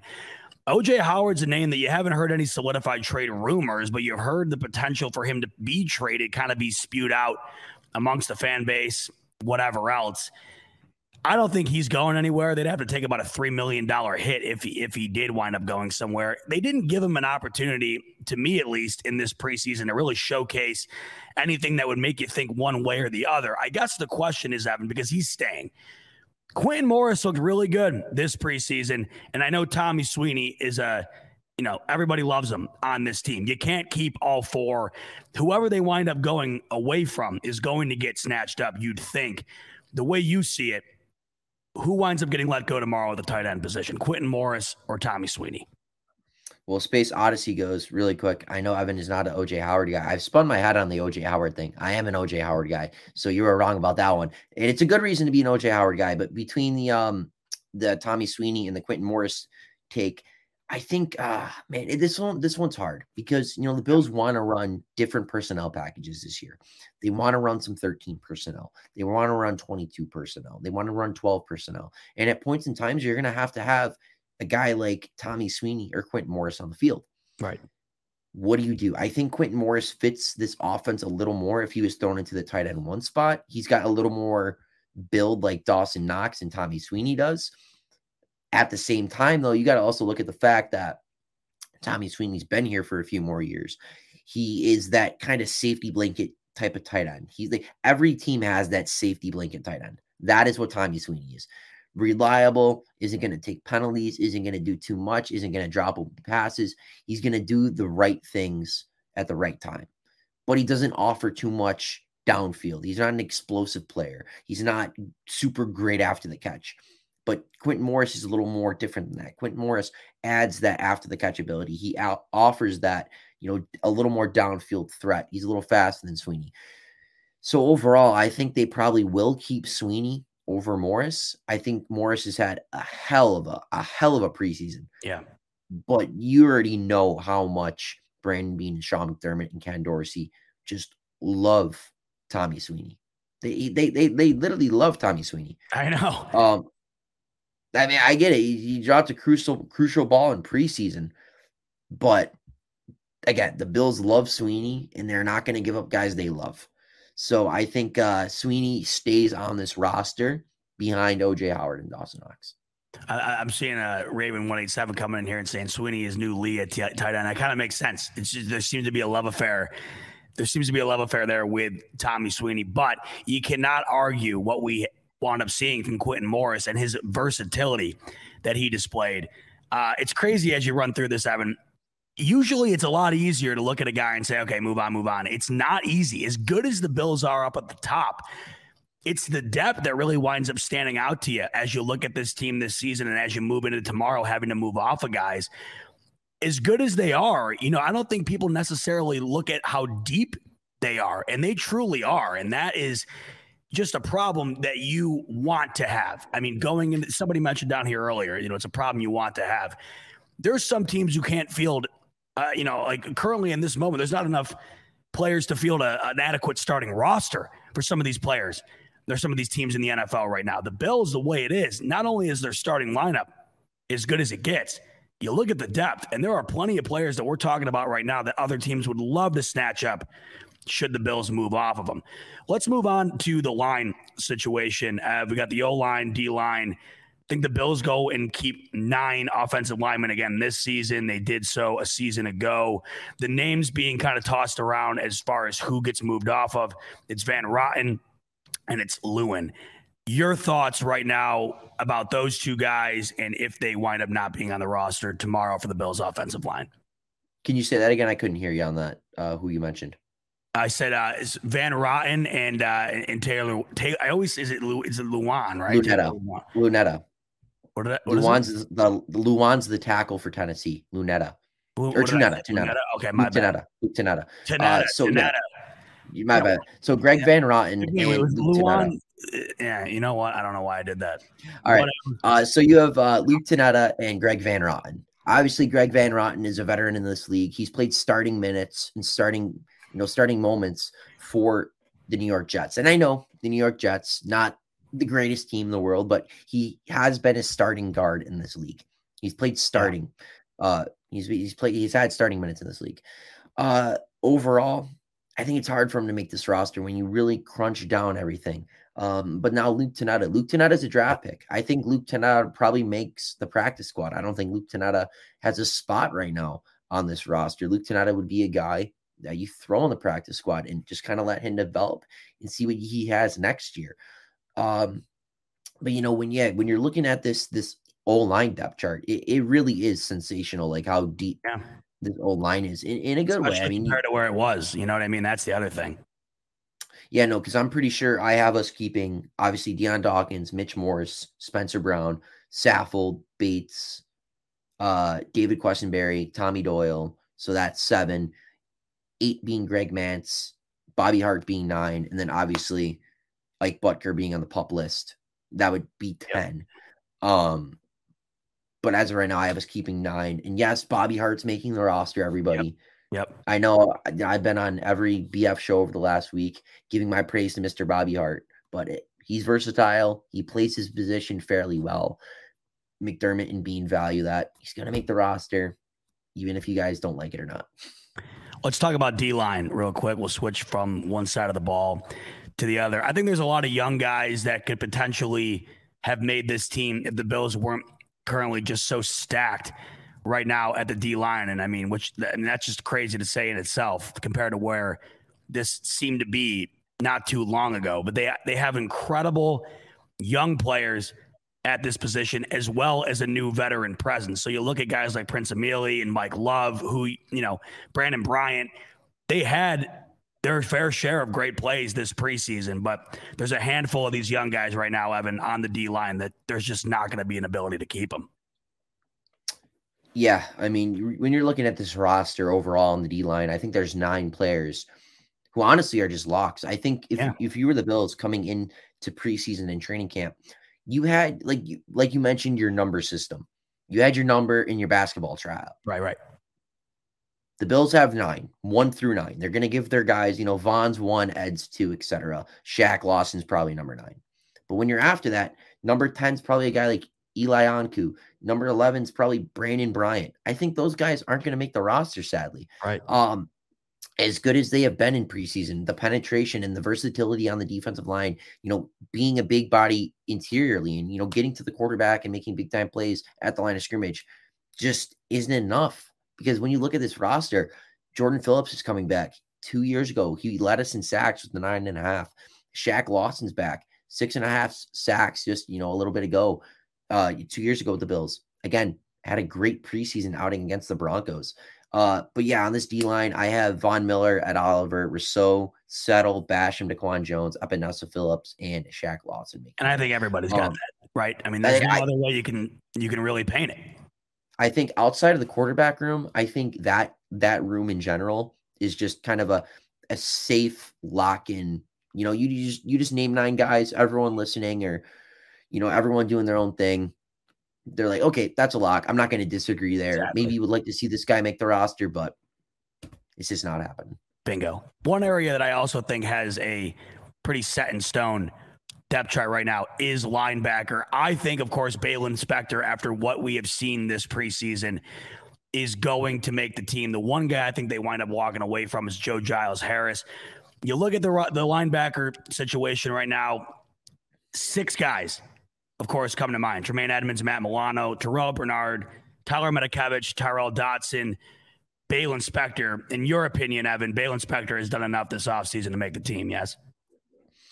Man, that first performance he had against the Colts really just showed me something.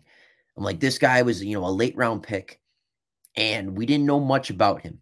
We just kind of had to wait and see him in a Buffalo Bills uniform to showcase his talents. You know, you're going to see it in, you know, training camp. You're going to see his film in college. You're going to see all these draft experts saying he does this, that, and the third compared to other draft uh, right. prospects. But then you kind of see that all unfold on the football field. You see it in live game action. He wrapped up 10 total tackles against the Colts. He looked like a fresh of breath air, a breath of fresh air like against that. the Colts, right? But it's something we haven't seen yeah, right. Fresh there we go. There. Yeah, that that that's uh yeah, that's I my like new one. I like that one. That's a new one. Mark it down. Mark it down. But over, 19 mark. New new catchphrase coin. No, but I know what you're saying. I mean, it definitely yeah. It, yeah. Not you know, not saying we haven't had you know moments here and there from Tremaine Edmunds, but we haven't seen that yeah. splash play. We haven't seen Edmunds all over the field. And I get his D line hasn't been that good. The you know the front four hasn't been you know, up to par from what McDermott has wanted it to be over the past few years. Right. But now it is. Hopefully, you know, Edmunds takes the next step. But from what I saw from, you know, Baylon Spector, it, it was good. Like it really was good. And a guy like uh, you know, Andre Smith, I think he comes back, you know, after his six game suspension for PEDs, and then he might bump Spector to the practice squad. I'm not exactly sure. But overall, yeah, I definitely agree with your um with your six linebackers on the roster. Joe Giles Harris, I like him. Like I really actually like him. So I think he's I. a fine he player. I thought there was definitely moments this, this preseason where you you heard his name often. It's just and, it, and it's to your point. It's just like, and it's not like you hear his name after the D line just gets obliterated and he's right, just right there making the tackle. Oh, he stopped them, you know, but it was a seven yard game. Yes. No, you see Joe Giles, Joe Giles Harris having really nice pursuit angles on outstretched runs. He's right. going sideline to sideline. He's in the middle of the hash marks, going to the sideline, going to the boundary, making plays on screens, stretch runs, you know, inside zones. Like yeah. we haven't seen that, you know, some of our depth players, all of our linebackers do that here and there, but I, I think he's pretty good. And I, it sucks to see him go. Like I, I hate seeing these good players go because I'm like that guy's an NFL player. Yeah, but he's not going to be on a roster, sadly enough. Yeah, there'll be a few guys tomorrow that it'll be, you know, it'll be quite sad to see what they were able to deliver in the preseason here. But ultimately, you're going to have to let them go. And yeah, it sucks, but I think that just goes to show you how truly, truly good the Bills are with this roster moving forward into the season. To round out the overall depth chart here, Ev, will go to the cornerback position. I think almost unarguably right now, just based on Tre'Davious White's absence until he's not absent, it is one of the weaker spots of this team until we are proven otherwise. You look at the current situation for corner. I think the one guy that winds up being left out here is probably Nick McCloud, who isn't by far at all, you know, a, a, bad player at the position. You just look at what wound up coming to fruition, and you have a guy like Christian Benford who shocked everybody. He's going to get a spot on this team. Uh, your thoughts, Ev, on the cornerback position, and do you think that out of everybody who winds up making the 53 man, that Nick McCloud is the one guy left off that, like you were just talking about, is an NFL player, but just not for the Bills right now? Yeah, you know, Nick McCloud showed a lot of promise last training camp as a potential young player with, uh, you know, some some brightness in his future. Sure. Uh, but you know that that you know those stars just weren't aligning because the Bills brought in more young talent to fulfill the cornerback position. Obviously, with the the terrible injury to Tre'Davious White last year on Thanksgiving against the Saints, you bring in Kaiir Elam, you bring in Christian Benford. Dane Jackson's back for year three. You have a guy like Cam Lewis now who right. kind of was similar to Nick McCloud in a way, right? They're both depth players. They both play the cornerback position, but they both also try to play safety. But the difference with Cam Lewis is he's played games for the Bills. He Bingo. showed that if thrown into the starting lineup at the slot, he can play. He can play slot. He can play a little outside. He can play special teams. He can play the safety position. There's four things that Cam Lewis can do. And I think it, I was on the Rico report the other day. I was talking to Rico about this. I was like, Cam Lewis is literally the 2020 to 2021 version of Isaiah McKenzie, but on defense. Right? He's not going to be always in there, but you know, if an apparent thing opens up, an injury, someone gets sick, whatever, in someone goes down, Cam Lewis is a player that can step up You know, we've seen him do it. He can play a lot of different positions on this Bills defense. And I think he's a valuable player that will make this roster. And I have him actually as the last defensive back we, we keep on this roster. And he just edges out a guy like Nick McCloud. I think it's perfectly stated. Those two guys, very similar. I think the tiebreaker winds up going down to Cam Lewis already having experience on the team. I think that just is the only thing that you can really split down the middle between the two. And I think that that carries some weight. And I think it ultimately winds up carrying him onto the roster, leaving Nick McCloud out. Well, there it is, Ev. 53 man. We'll know soon enough tomorrow by four o'clock. As we went through here in depth, it, it is it is tough to see some of these guys that definitely shined at moments in the preseason have to walk. But like I keep saying, and like you've touched on as well, it's it's uh it's a roster as you look at it right now that has all the makings of the hype that the Bills have been being granted, I guess you could say, all throughout the offseason up until this moment. It all makes sense. Even when you look at it yeah. all the way down to the last guy being kept, it all makes sense as to why the Bills are being coined one of the best teams in the league. Yeah. Oh, actually, one more question. Uh, it was yeah. brought up during the tight end discussion, but I didn't want to, you know, carry it on and have the conversation go too longer. Uh, do you think the Bills? Do you think there's a chance the Bills keep two tight ends? And I only say this because of the flexibility that Reggie Gilliam offers. You, you mean you mean three? Well, you know, well, yeah. So two tight ends that'd be Knox and Howard, and then you yeah. keep Reggie Gilliam as that fullback tight end. I see. Yes. You, you I see what could? you're saying. Keeping an keeping an additional tight end amongst the other two. That's a great question because if you do that, then one, what's the other area that winds up being left out? What's the other positional group that winds up leaving out a guy that we were just going through? That that's the question. I mean, and if it is a third guy, if it is a third guy, which that's maybe how you can keep seven receivers. Sweeney, that's the thing. Maybe that's how you keep seven receivers if you want to. If they will, if they don't want to get rid of Kumerow and Hodgins, maybe they, you know, they well, the thing thin up the tight end room a little bit. Yeah, that's or maybe true. a running back with Raheem Blackshear. Maybe that's one of their questions uh, that they just want answered. The thing is with Kumerow too is, I mean, do you, like you were talking about, is is the is the value at the special teams position so much so that you'd be willing to just take him over another spot, like you know their love affair with Sweeney or what Quintin Morris showed? Would you be willing to move off of that in order to preserve? one of those other guys. I think this is the nitty gritty stuff that'll be interesting to find out tomorrow. I mean, I just can't help but think that there's going to be seven wide receivers on this team by the end of the day tomorrow. I think that that's yeah. Um, yeah, I um, mean, yeah, when you look at Reggie Gilliam as well, I mean, we signed him for a two year extension. They obviously want to have more Reggie Gilliam on the field. They want to get exactly. him more involved. I don't think you're going to get him more involved as a straight traditional fullback. No, I, I just don't think there's a lot of touches to be shared there. So if you're going to give him this contract, if you're going to believe in Reggie Gilliam like you do, why not throw him at the third tight end spot? I think he's going to offer the same thing that a guy like Quintin Morris is going to offer. You know, if not, not a knock on Morris, no. but realistically, what does the third tight end do in a Buffalo Bills offense that primarily, primarily only used one tight end for the back half of the season? Like realistically, like 100%. I, I get it. We're going to use more th- two to three tight end sets, but Reggie Gilliam has shown he's a good pass catcher. He can block. He can throw a chip block. He can stand up and you know take um you know a safety or a linebacker coming at him. He can do certain things uh, as a fullback tight end mix. And I yeah. think it's just that versatility of you know trimming down your roster in a good way. I agree completely. It, th- th- these are the little things that will be interesting, and it will also be interesting to see who those few guys are that you know you'd like to have around, but are ultimately going to wind up taken off. So interesting stuff. Thanks for the insight, Evan. As always, oh, Evan, always if you if you're not paying attention, and I'm sure you all are, because Evan's been all over the place. Evan always has great insight on all the nitty gritty stuff when it comes to these players. And uh, tomorrow we shall know for sure how it all winds up panning out. But I've dug 10 days, baby. I cannot wait. Ooh. 10 what days. You, uh, what's your game plan looking like for the game? You got a, a, nice party oh. set up. You tailgating somewhere with the the family or friends or whatever.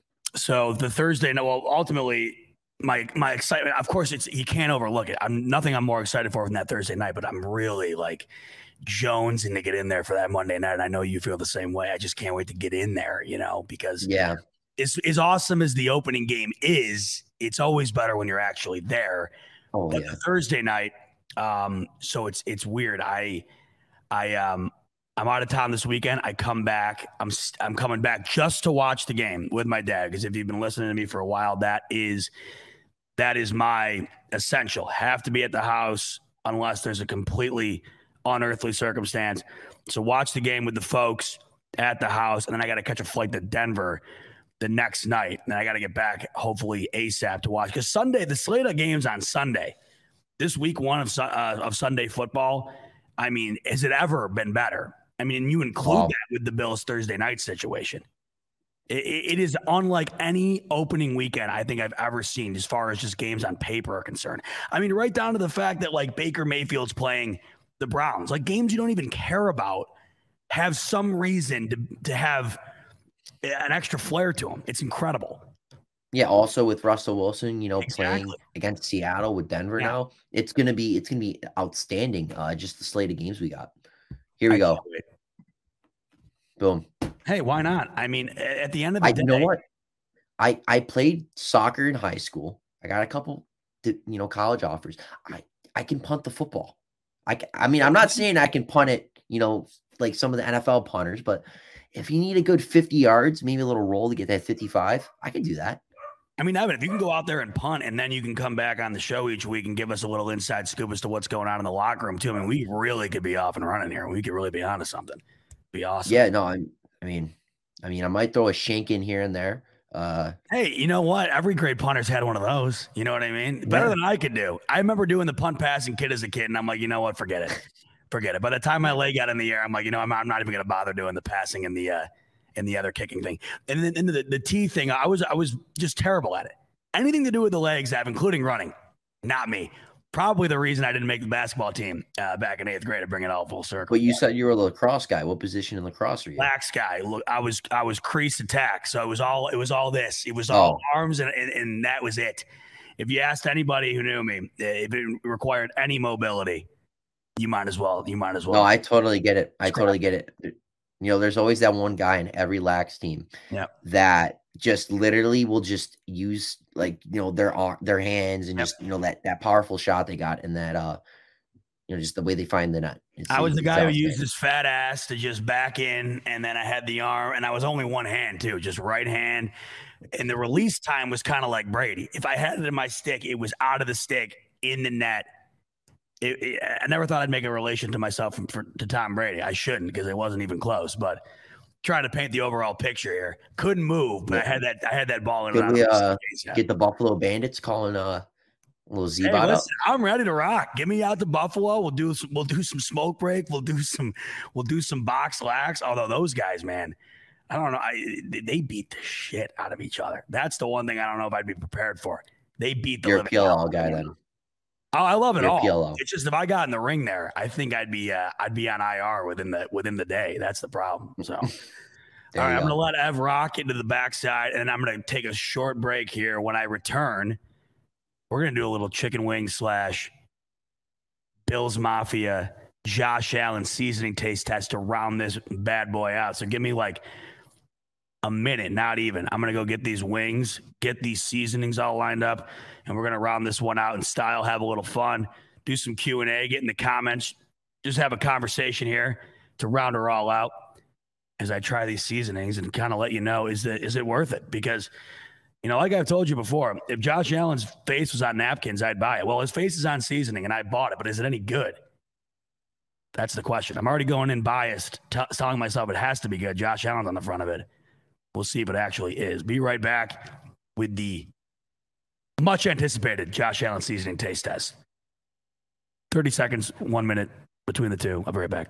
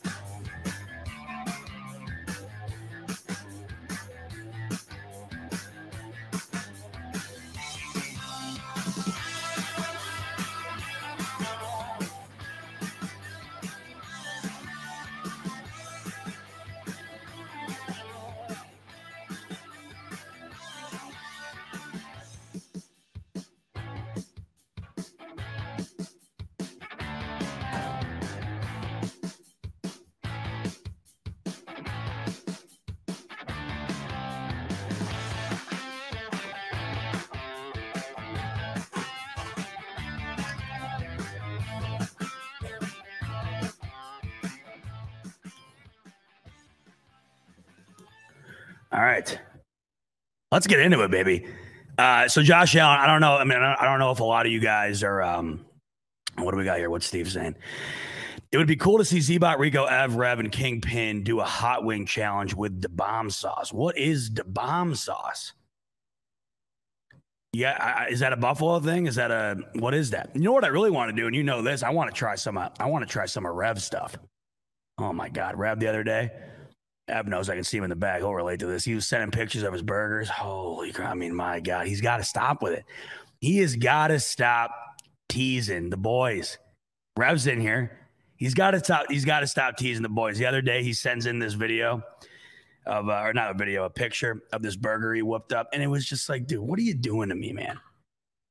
Why do you why do you keep sending this in? You know, I'm like, I can't like just save it until you get up here. I can't keep looking at it. I can't.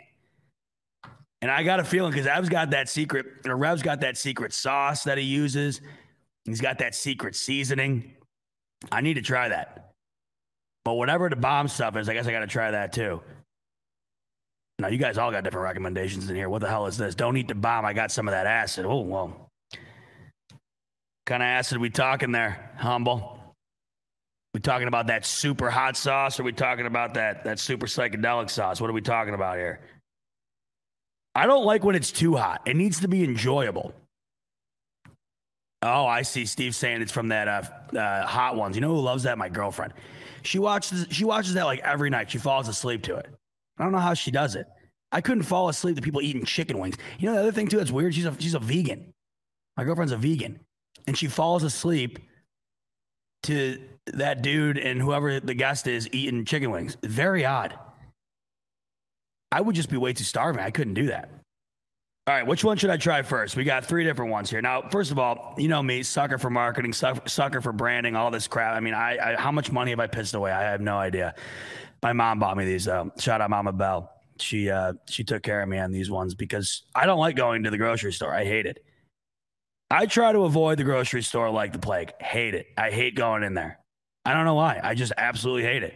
But if you do go to a grocery, if you do go into a grocery store uh, at any point, uh, you know, recently or you know, right now, I guess. But I don't know what the hell I'm. I don't know why I'm having a freaking aneurysm right now.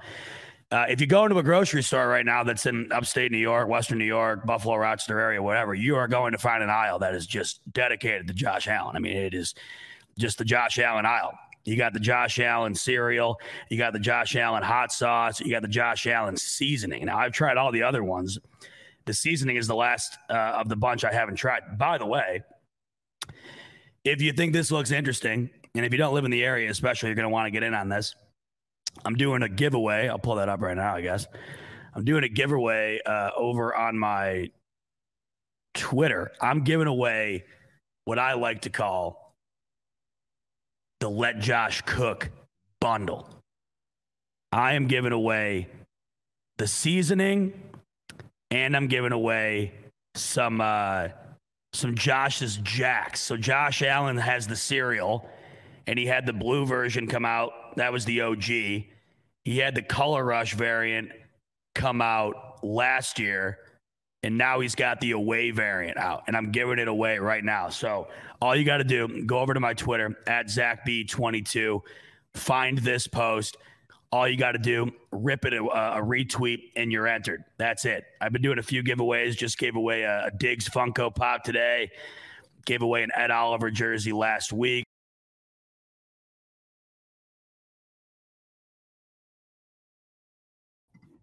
All right, what's up, fellas? Uh, Zbot sadly just uh, got booted out. Got booted out. Back.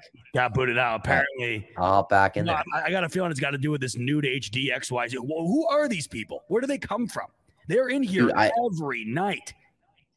No, like I'll, I'll, literally um before I head back out, I'll literally just be you know because I'm manning the comments and whatever. I'll just look to the side for a second, like my dog barks or whatever, and then bam. Who are these people? They're just they're just in there, and I'm like, oh my gosh. I mean, but, they, right, are saying it is the best adult dating site. Um, I guess, but I'm gonna head back and let you get back to your wing review. Thanks, Ev. Yeah, because this is some serious stuff, as you know. What was I talking about? Oh, my giveaway that you saw. Whatever. Go over to Twitter, retweet. You're entered to win. been doing some fun giveaways because uh, hey, the season's around the corner. We got to celebrate somehow, and uh, who doesn't like free bill stuff? So if you're out of town, this is probably even better for you because you can't get this stuff unless you're up here. And uh, if you win, I'll send you three things of seasoning, all three kinds, and the Josh's Jacks. So you'll be all set. You'll have all the uh, necessary Josh Allen kitchen products. Okay. So let's start. Let's start. Let's dive into this. We got three different kinds, like I mentioned earlier, and I love the I love the labeling, the branding, because like the Josh's Jacks, they're each represented by the different uniforms. So we got the classic home, and that's chili lime. Now this is the one I'm most skeptical about. I'm most skeptical about the chili lime because I'm not really a lime guy at all. Now, this is the color rush. This is the one I'm most excited about. Huge Cajun guy. And this is the classic Cajun. You really can't go wrong with Cajun. That's like, to me, it's like the best. It's it's got that just that perfect taste.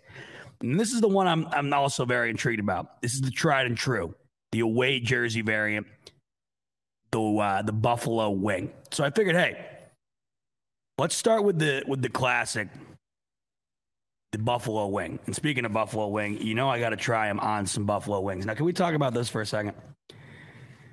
Like I understand the gas prices are through the roof and, and everything's expensive. I I'm sick of this. I am so sick of the the inflation on the wings, man. Order a 10 wings earlier just to do this review. Just goes to show you how much I love you guys. But I'm willing to put myself through. $19 for 10 wings, man. I mean, what are we doing? What are we doing? And I, and I know Rev was was talking about his his you know his deals he offers, and I'm like, that's why another reason why I need to get Rev up here. He's doing like a burger and wings and like whatever else for like like ten bucks. I, you know, I ordered them and I'm like, oh god, you know, every time I do it, it's like, but I need to have them. I'm like addicted to wings. But man, 19 bucks for 10 wings is just it, it should be illegal. All right, let's kick it off here. Buffalo Wing Tailgate Rub Series. Cool thing about this too is I think they do they donate some money to uh Oishei, which is awesome. You gotta love that. Um, all right, so you got you got your different you got your different options here. You can do the little the big the big shaker, the tiny shaker, and then you got like the the family size here. Now I'm gonna go ahead and just do the. Uh, we're gonna do the triple combo here. We're gonna do the the, the big guns, the three boy here, and uh, we're gonna go with the classic Buffalo first, and let's see what Josh Allen's got. Cooking. Now, mind you, I'd love to know who the company is who got involved in this. By the way, they got to be making they got to be making a hand over fist right now. Just throwing Josh Allen's name on crap, people buying it like I am, just like a sucker. All right, so we got it on there. Buffalo wing. Here's the uh, here's the uh, the first bite. Buffalo wing. Josh Allen, Bills Mafia rub. Here we go. Let's let's check it out.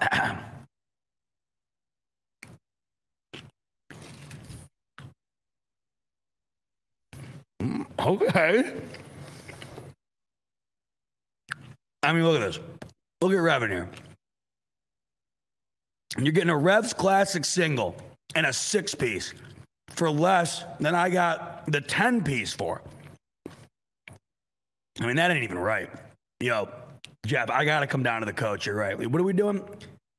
You're doing 10 for 12.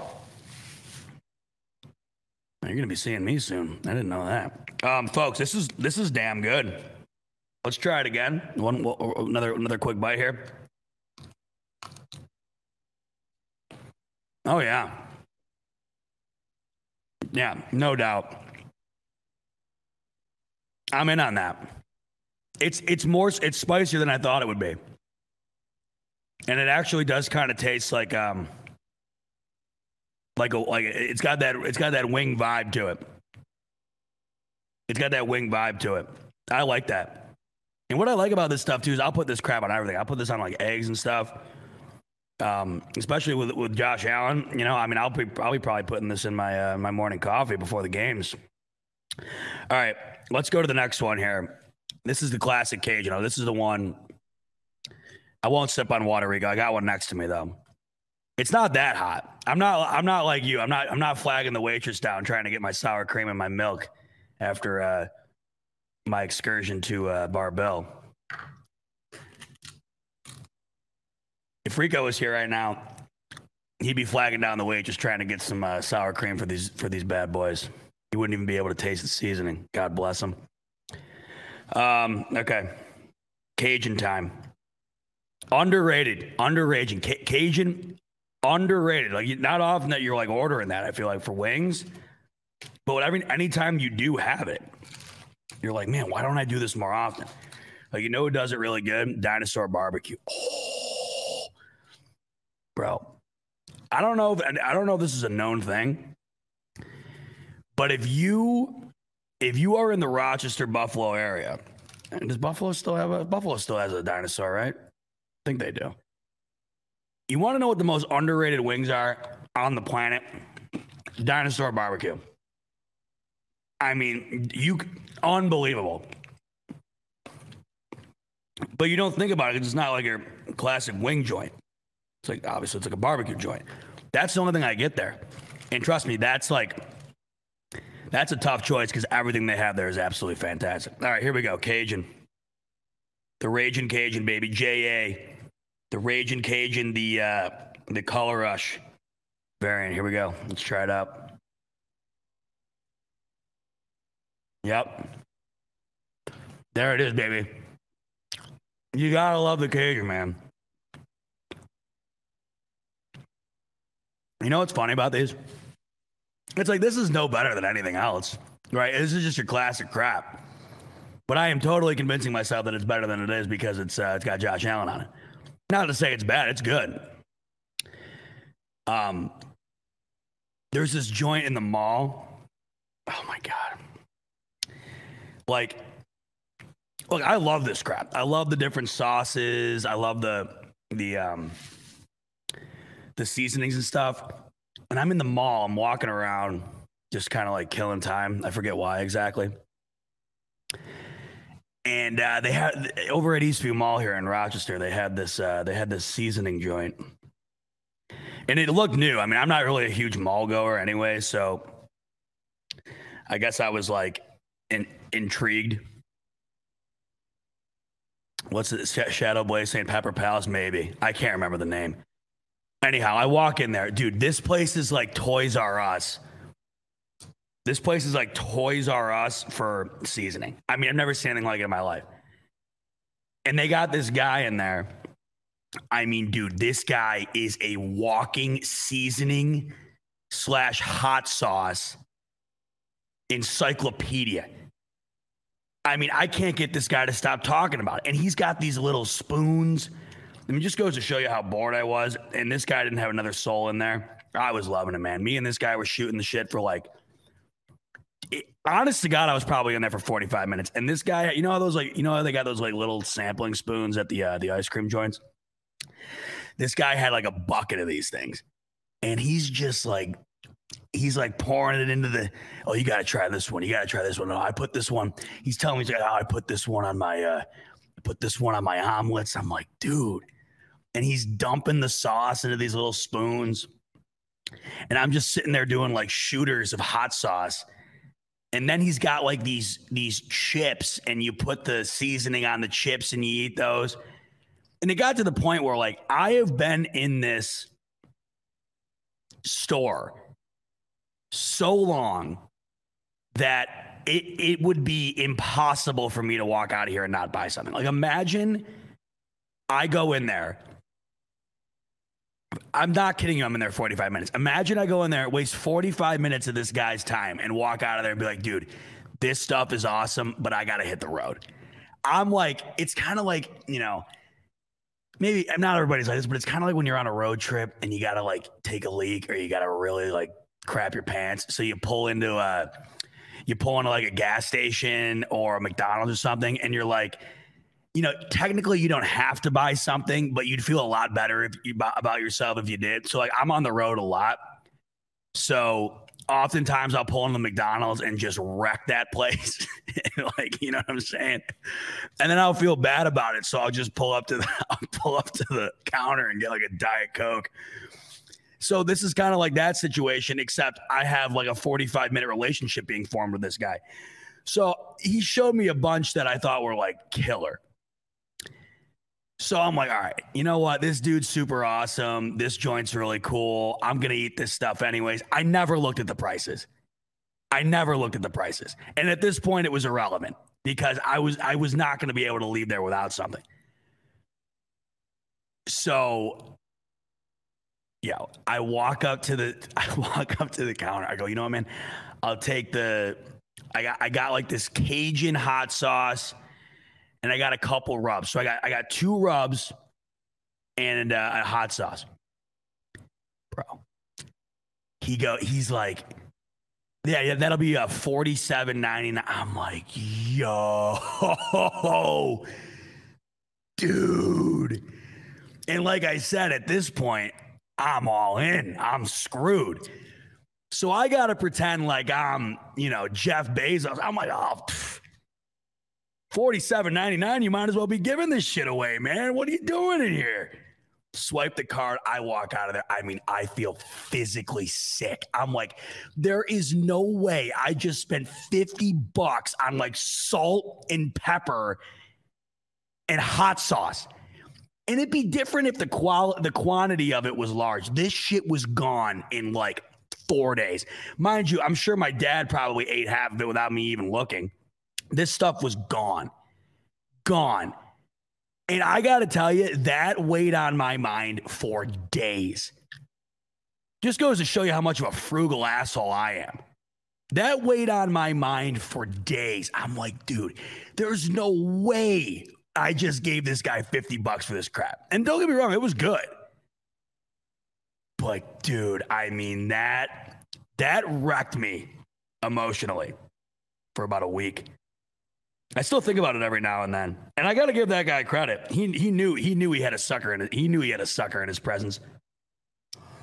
The second I walked in there and he started giving out little spoonfuls of sauce, he he knew he knew he had some commish coming his way, no doubt. All right, last up. Chili lime. Now this is the one I was the most uh, I was the most skeptical about. I told you this. Just not a lime guy. The only time I like lime, really, no, uh, let me, let me, let me rephrase. Love lime, like lemon lime soda, killer. Who doesn't love Sprite? I mean, come on. You'd have to be out of your mind. Uh, tequila, oh, don't want to get me going on the tequila, man. Big tequila guy. Love tequila. And obviously, you got to have the lime, the, the man, you would have thought I just had nine tequilas the way I was trying to say that. Love tequila. Uh, love the lime in the uh, in the Corona, all that stuff. But lime in the food, I'm out. So we'll see what happens here. Chili lime, last but not least. Let's check it out.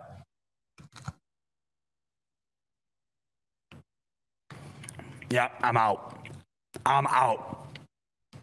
Nope. It's just not. It's not me. The lime is no, nope. Mm-mm. I mean, look, it's not bad.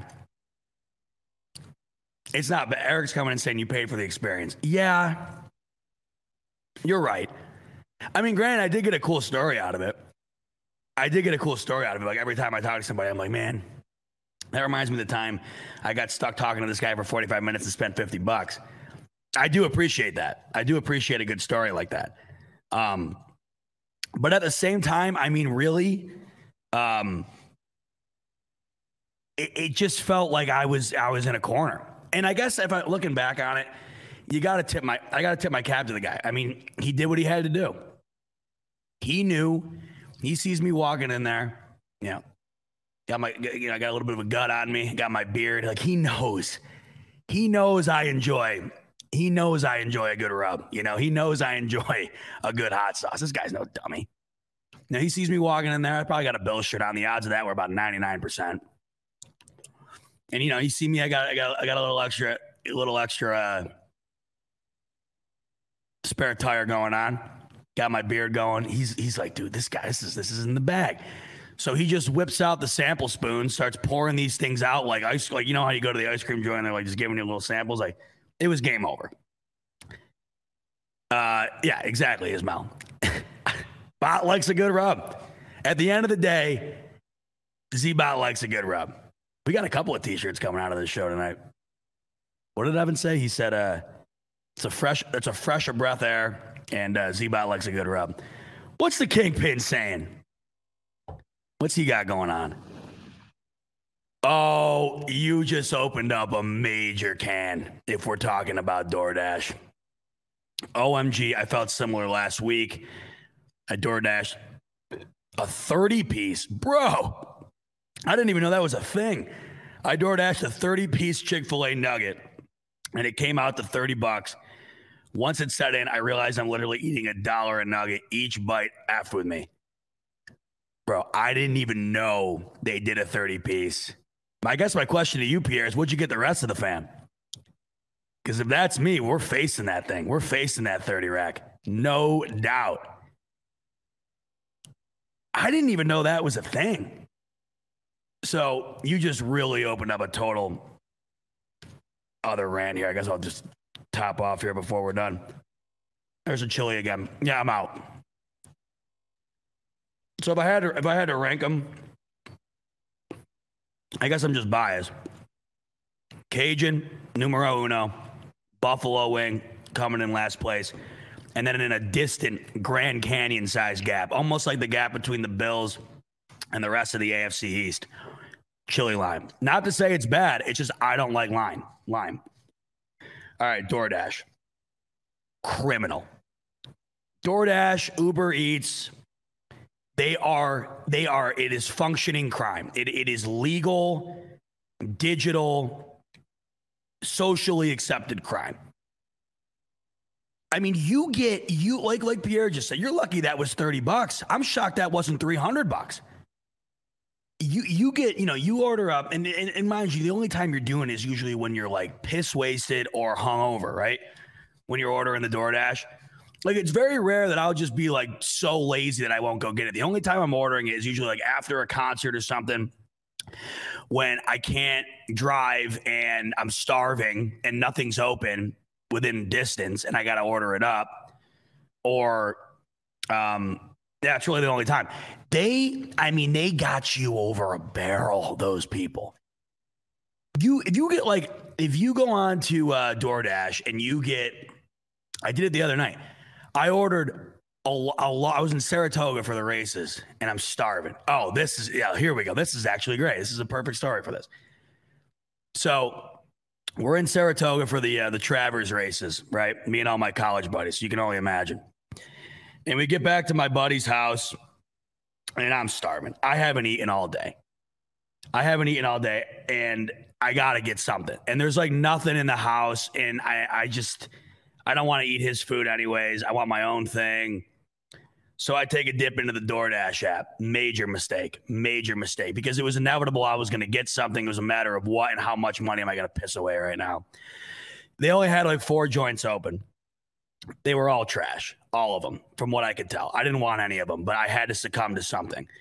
You want to know? You want to back to how just much of a frugal POS that I am. I'll only order. I will only order from a restaurant that offers free delivery. That's it. I don't care. You could be, you could literally have like same price. And if one restaurant is serving up like Pizza no disrespect to Pizza Hut, by the way, I love Pizza Hut. But say like one joins Pizza Hut and one's like a Michelin star restaurant, same prices I'm going with the Pizza Hut if the Pizza Hut has free delivery and the Michelin star's got a 2.99 delivery fee. I refuse. I refuse. Cuz that money's not going to the driver. That's going to some BS. They're already inflating the money to begin with. They already if you look at the menu for any standard joint on DoorDash and then you actually go to that place and look at that menu, it's like 25 times higher on DoorDash. And you want to throw a delivery fee on top of that, forget it right here. No way. It's it's kind of like when you're ordering something on Amazon. If if it's got a delivery fee or if it's got the Amazon Prime, I'm doing the Prime, man. I don't care how much better the other one is. Anyway, it's like I don't know. It's like midnight. I order this pizza. And the other thing that sucks about DoorDash, oh, you you hungry? You're hungry now? Be prepared to wait 3 hours to get this thing, if it even shows up at all, and if they get the order right. So I order a pizza midnight. I'm like, all right, it's in 35 bucks for a large pizza on DoorDash. I mean, are you what's worse, charging that or me actually hitting the checkout button on that? Both should be illegal on either side. Just just egregious, criminal. Midnight, order the pizza. 35 bucks, large pizza. I go, all right, just gonna kick back, watch some TV until that shows up pass out on the couch, wake up at 6 a.m. I wake up at 6 a.m. I look at my phone. I go, you gotta be kidding me. 6 a.m., wake up, check my phone, and what is staring at me but in a text message image of the pizza on the doorstep? There's a pizza sitting on the doorstep. The guy takes a picture and sends it to me. So what do I do? what any what any responsible adult would do. I walk right upstairs at 6 a.m. I grab that pizza right off the front porch, bring it in. I don't even bother throwing that thing in the microwave. I house two slices of that thing back to bed. I told myself there was no way I was going to spend 35 bucks on a large pizza and not at least eat it. And it was not good. And it was ice cold and I wasn't even really hungry at the time. I just that's where I was at. I go, I in order to mentally justify it for, to myself, I had to do it. And I was I was worse off for it. So the whole thing sucked. And to, to round it out, here, yeah, DoorDash criminal, awful. Um, yeah, okay. So fun little way to round things out here as we hit the two hour mark. Once again, these are available, and I have no stake in the. Uh, I have no stake in the game here. This is just my personal thoughts. Classic Cajun takes the cake. Buffalo wing number two and then in a distant third, Cajun Lime. You can find them all at uh, Wegmans if you're in, in the area. And if you're not, go and enter my giveaway over on Twitter at ZachB22, giving away these uh, seasonings and the Josh's Jacks. So you're going to want to check that out if you're not in the area, especially because that way you can get what you can't access locally. And hey, it's free. Like me, I like finding the free delivery and I'm giving you not only free delivery, I'm giving you the whole shebang for free. So make sure to go check that out. Hey, thanks for hanging uh, hanging in with me towards the end of this. Over 200 sat back and watched me rant about DoorDash, eat chicken wings, and uh, bitch about how much I don't like lime. How great are you guys? You're the best. That's another Monday night in the books, another smoke break in the books. Next week, folks, Labor Day evening will be the last smoke break before the regular season. And I can't believe I'm saying this, but next week's show is the Bills Rams week one preview. I just got goosebumps. You better be there next Monday night, same time, 8 p.m. Eastern, right here on the Buffalo Fanatics YouTube channel. If you can't get enough Bills before then, which I know you can't, we got a full lineup for you this week, as we always do. Rico tomorrow, Rev Wednesday night, and I'm sure Rico will round it out again on Friday night. So Always good stuff. But I will see you myself next Monday. Bills Rams preview. And that point, baby, it's game week. Ah. My hair just stood up on the back of my chest. I can't wait. Have a great rest of your week, folks. I'll see you next week. You better be geared up for Buffalo Bills football. Never experienced. Why I hit that? I'm always struggling at the end here. There's the thumbnail. Go Bills. Oh, great.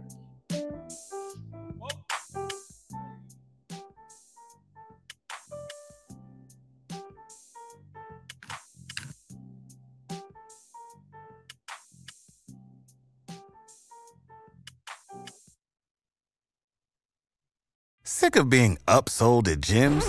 My guy, you're currently a base member. For $90 more, I can upgrade you to our Shred membership. For 130 more, you'll be a Swole member. And for just $300 more, you'll reach Sweat Platinum. At Planet Fitness, you'll get energy without the upsell. Never pushy, always free fitness training and equipment for every workout. It's fitness that fits your budget. Join Planet Fitness for just $1 down and $10 a month. Cancel anytime. Deal ends Friday, May 10th. See Home Club for details.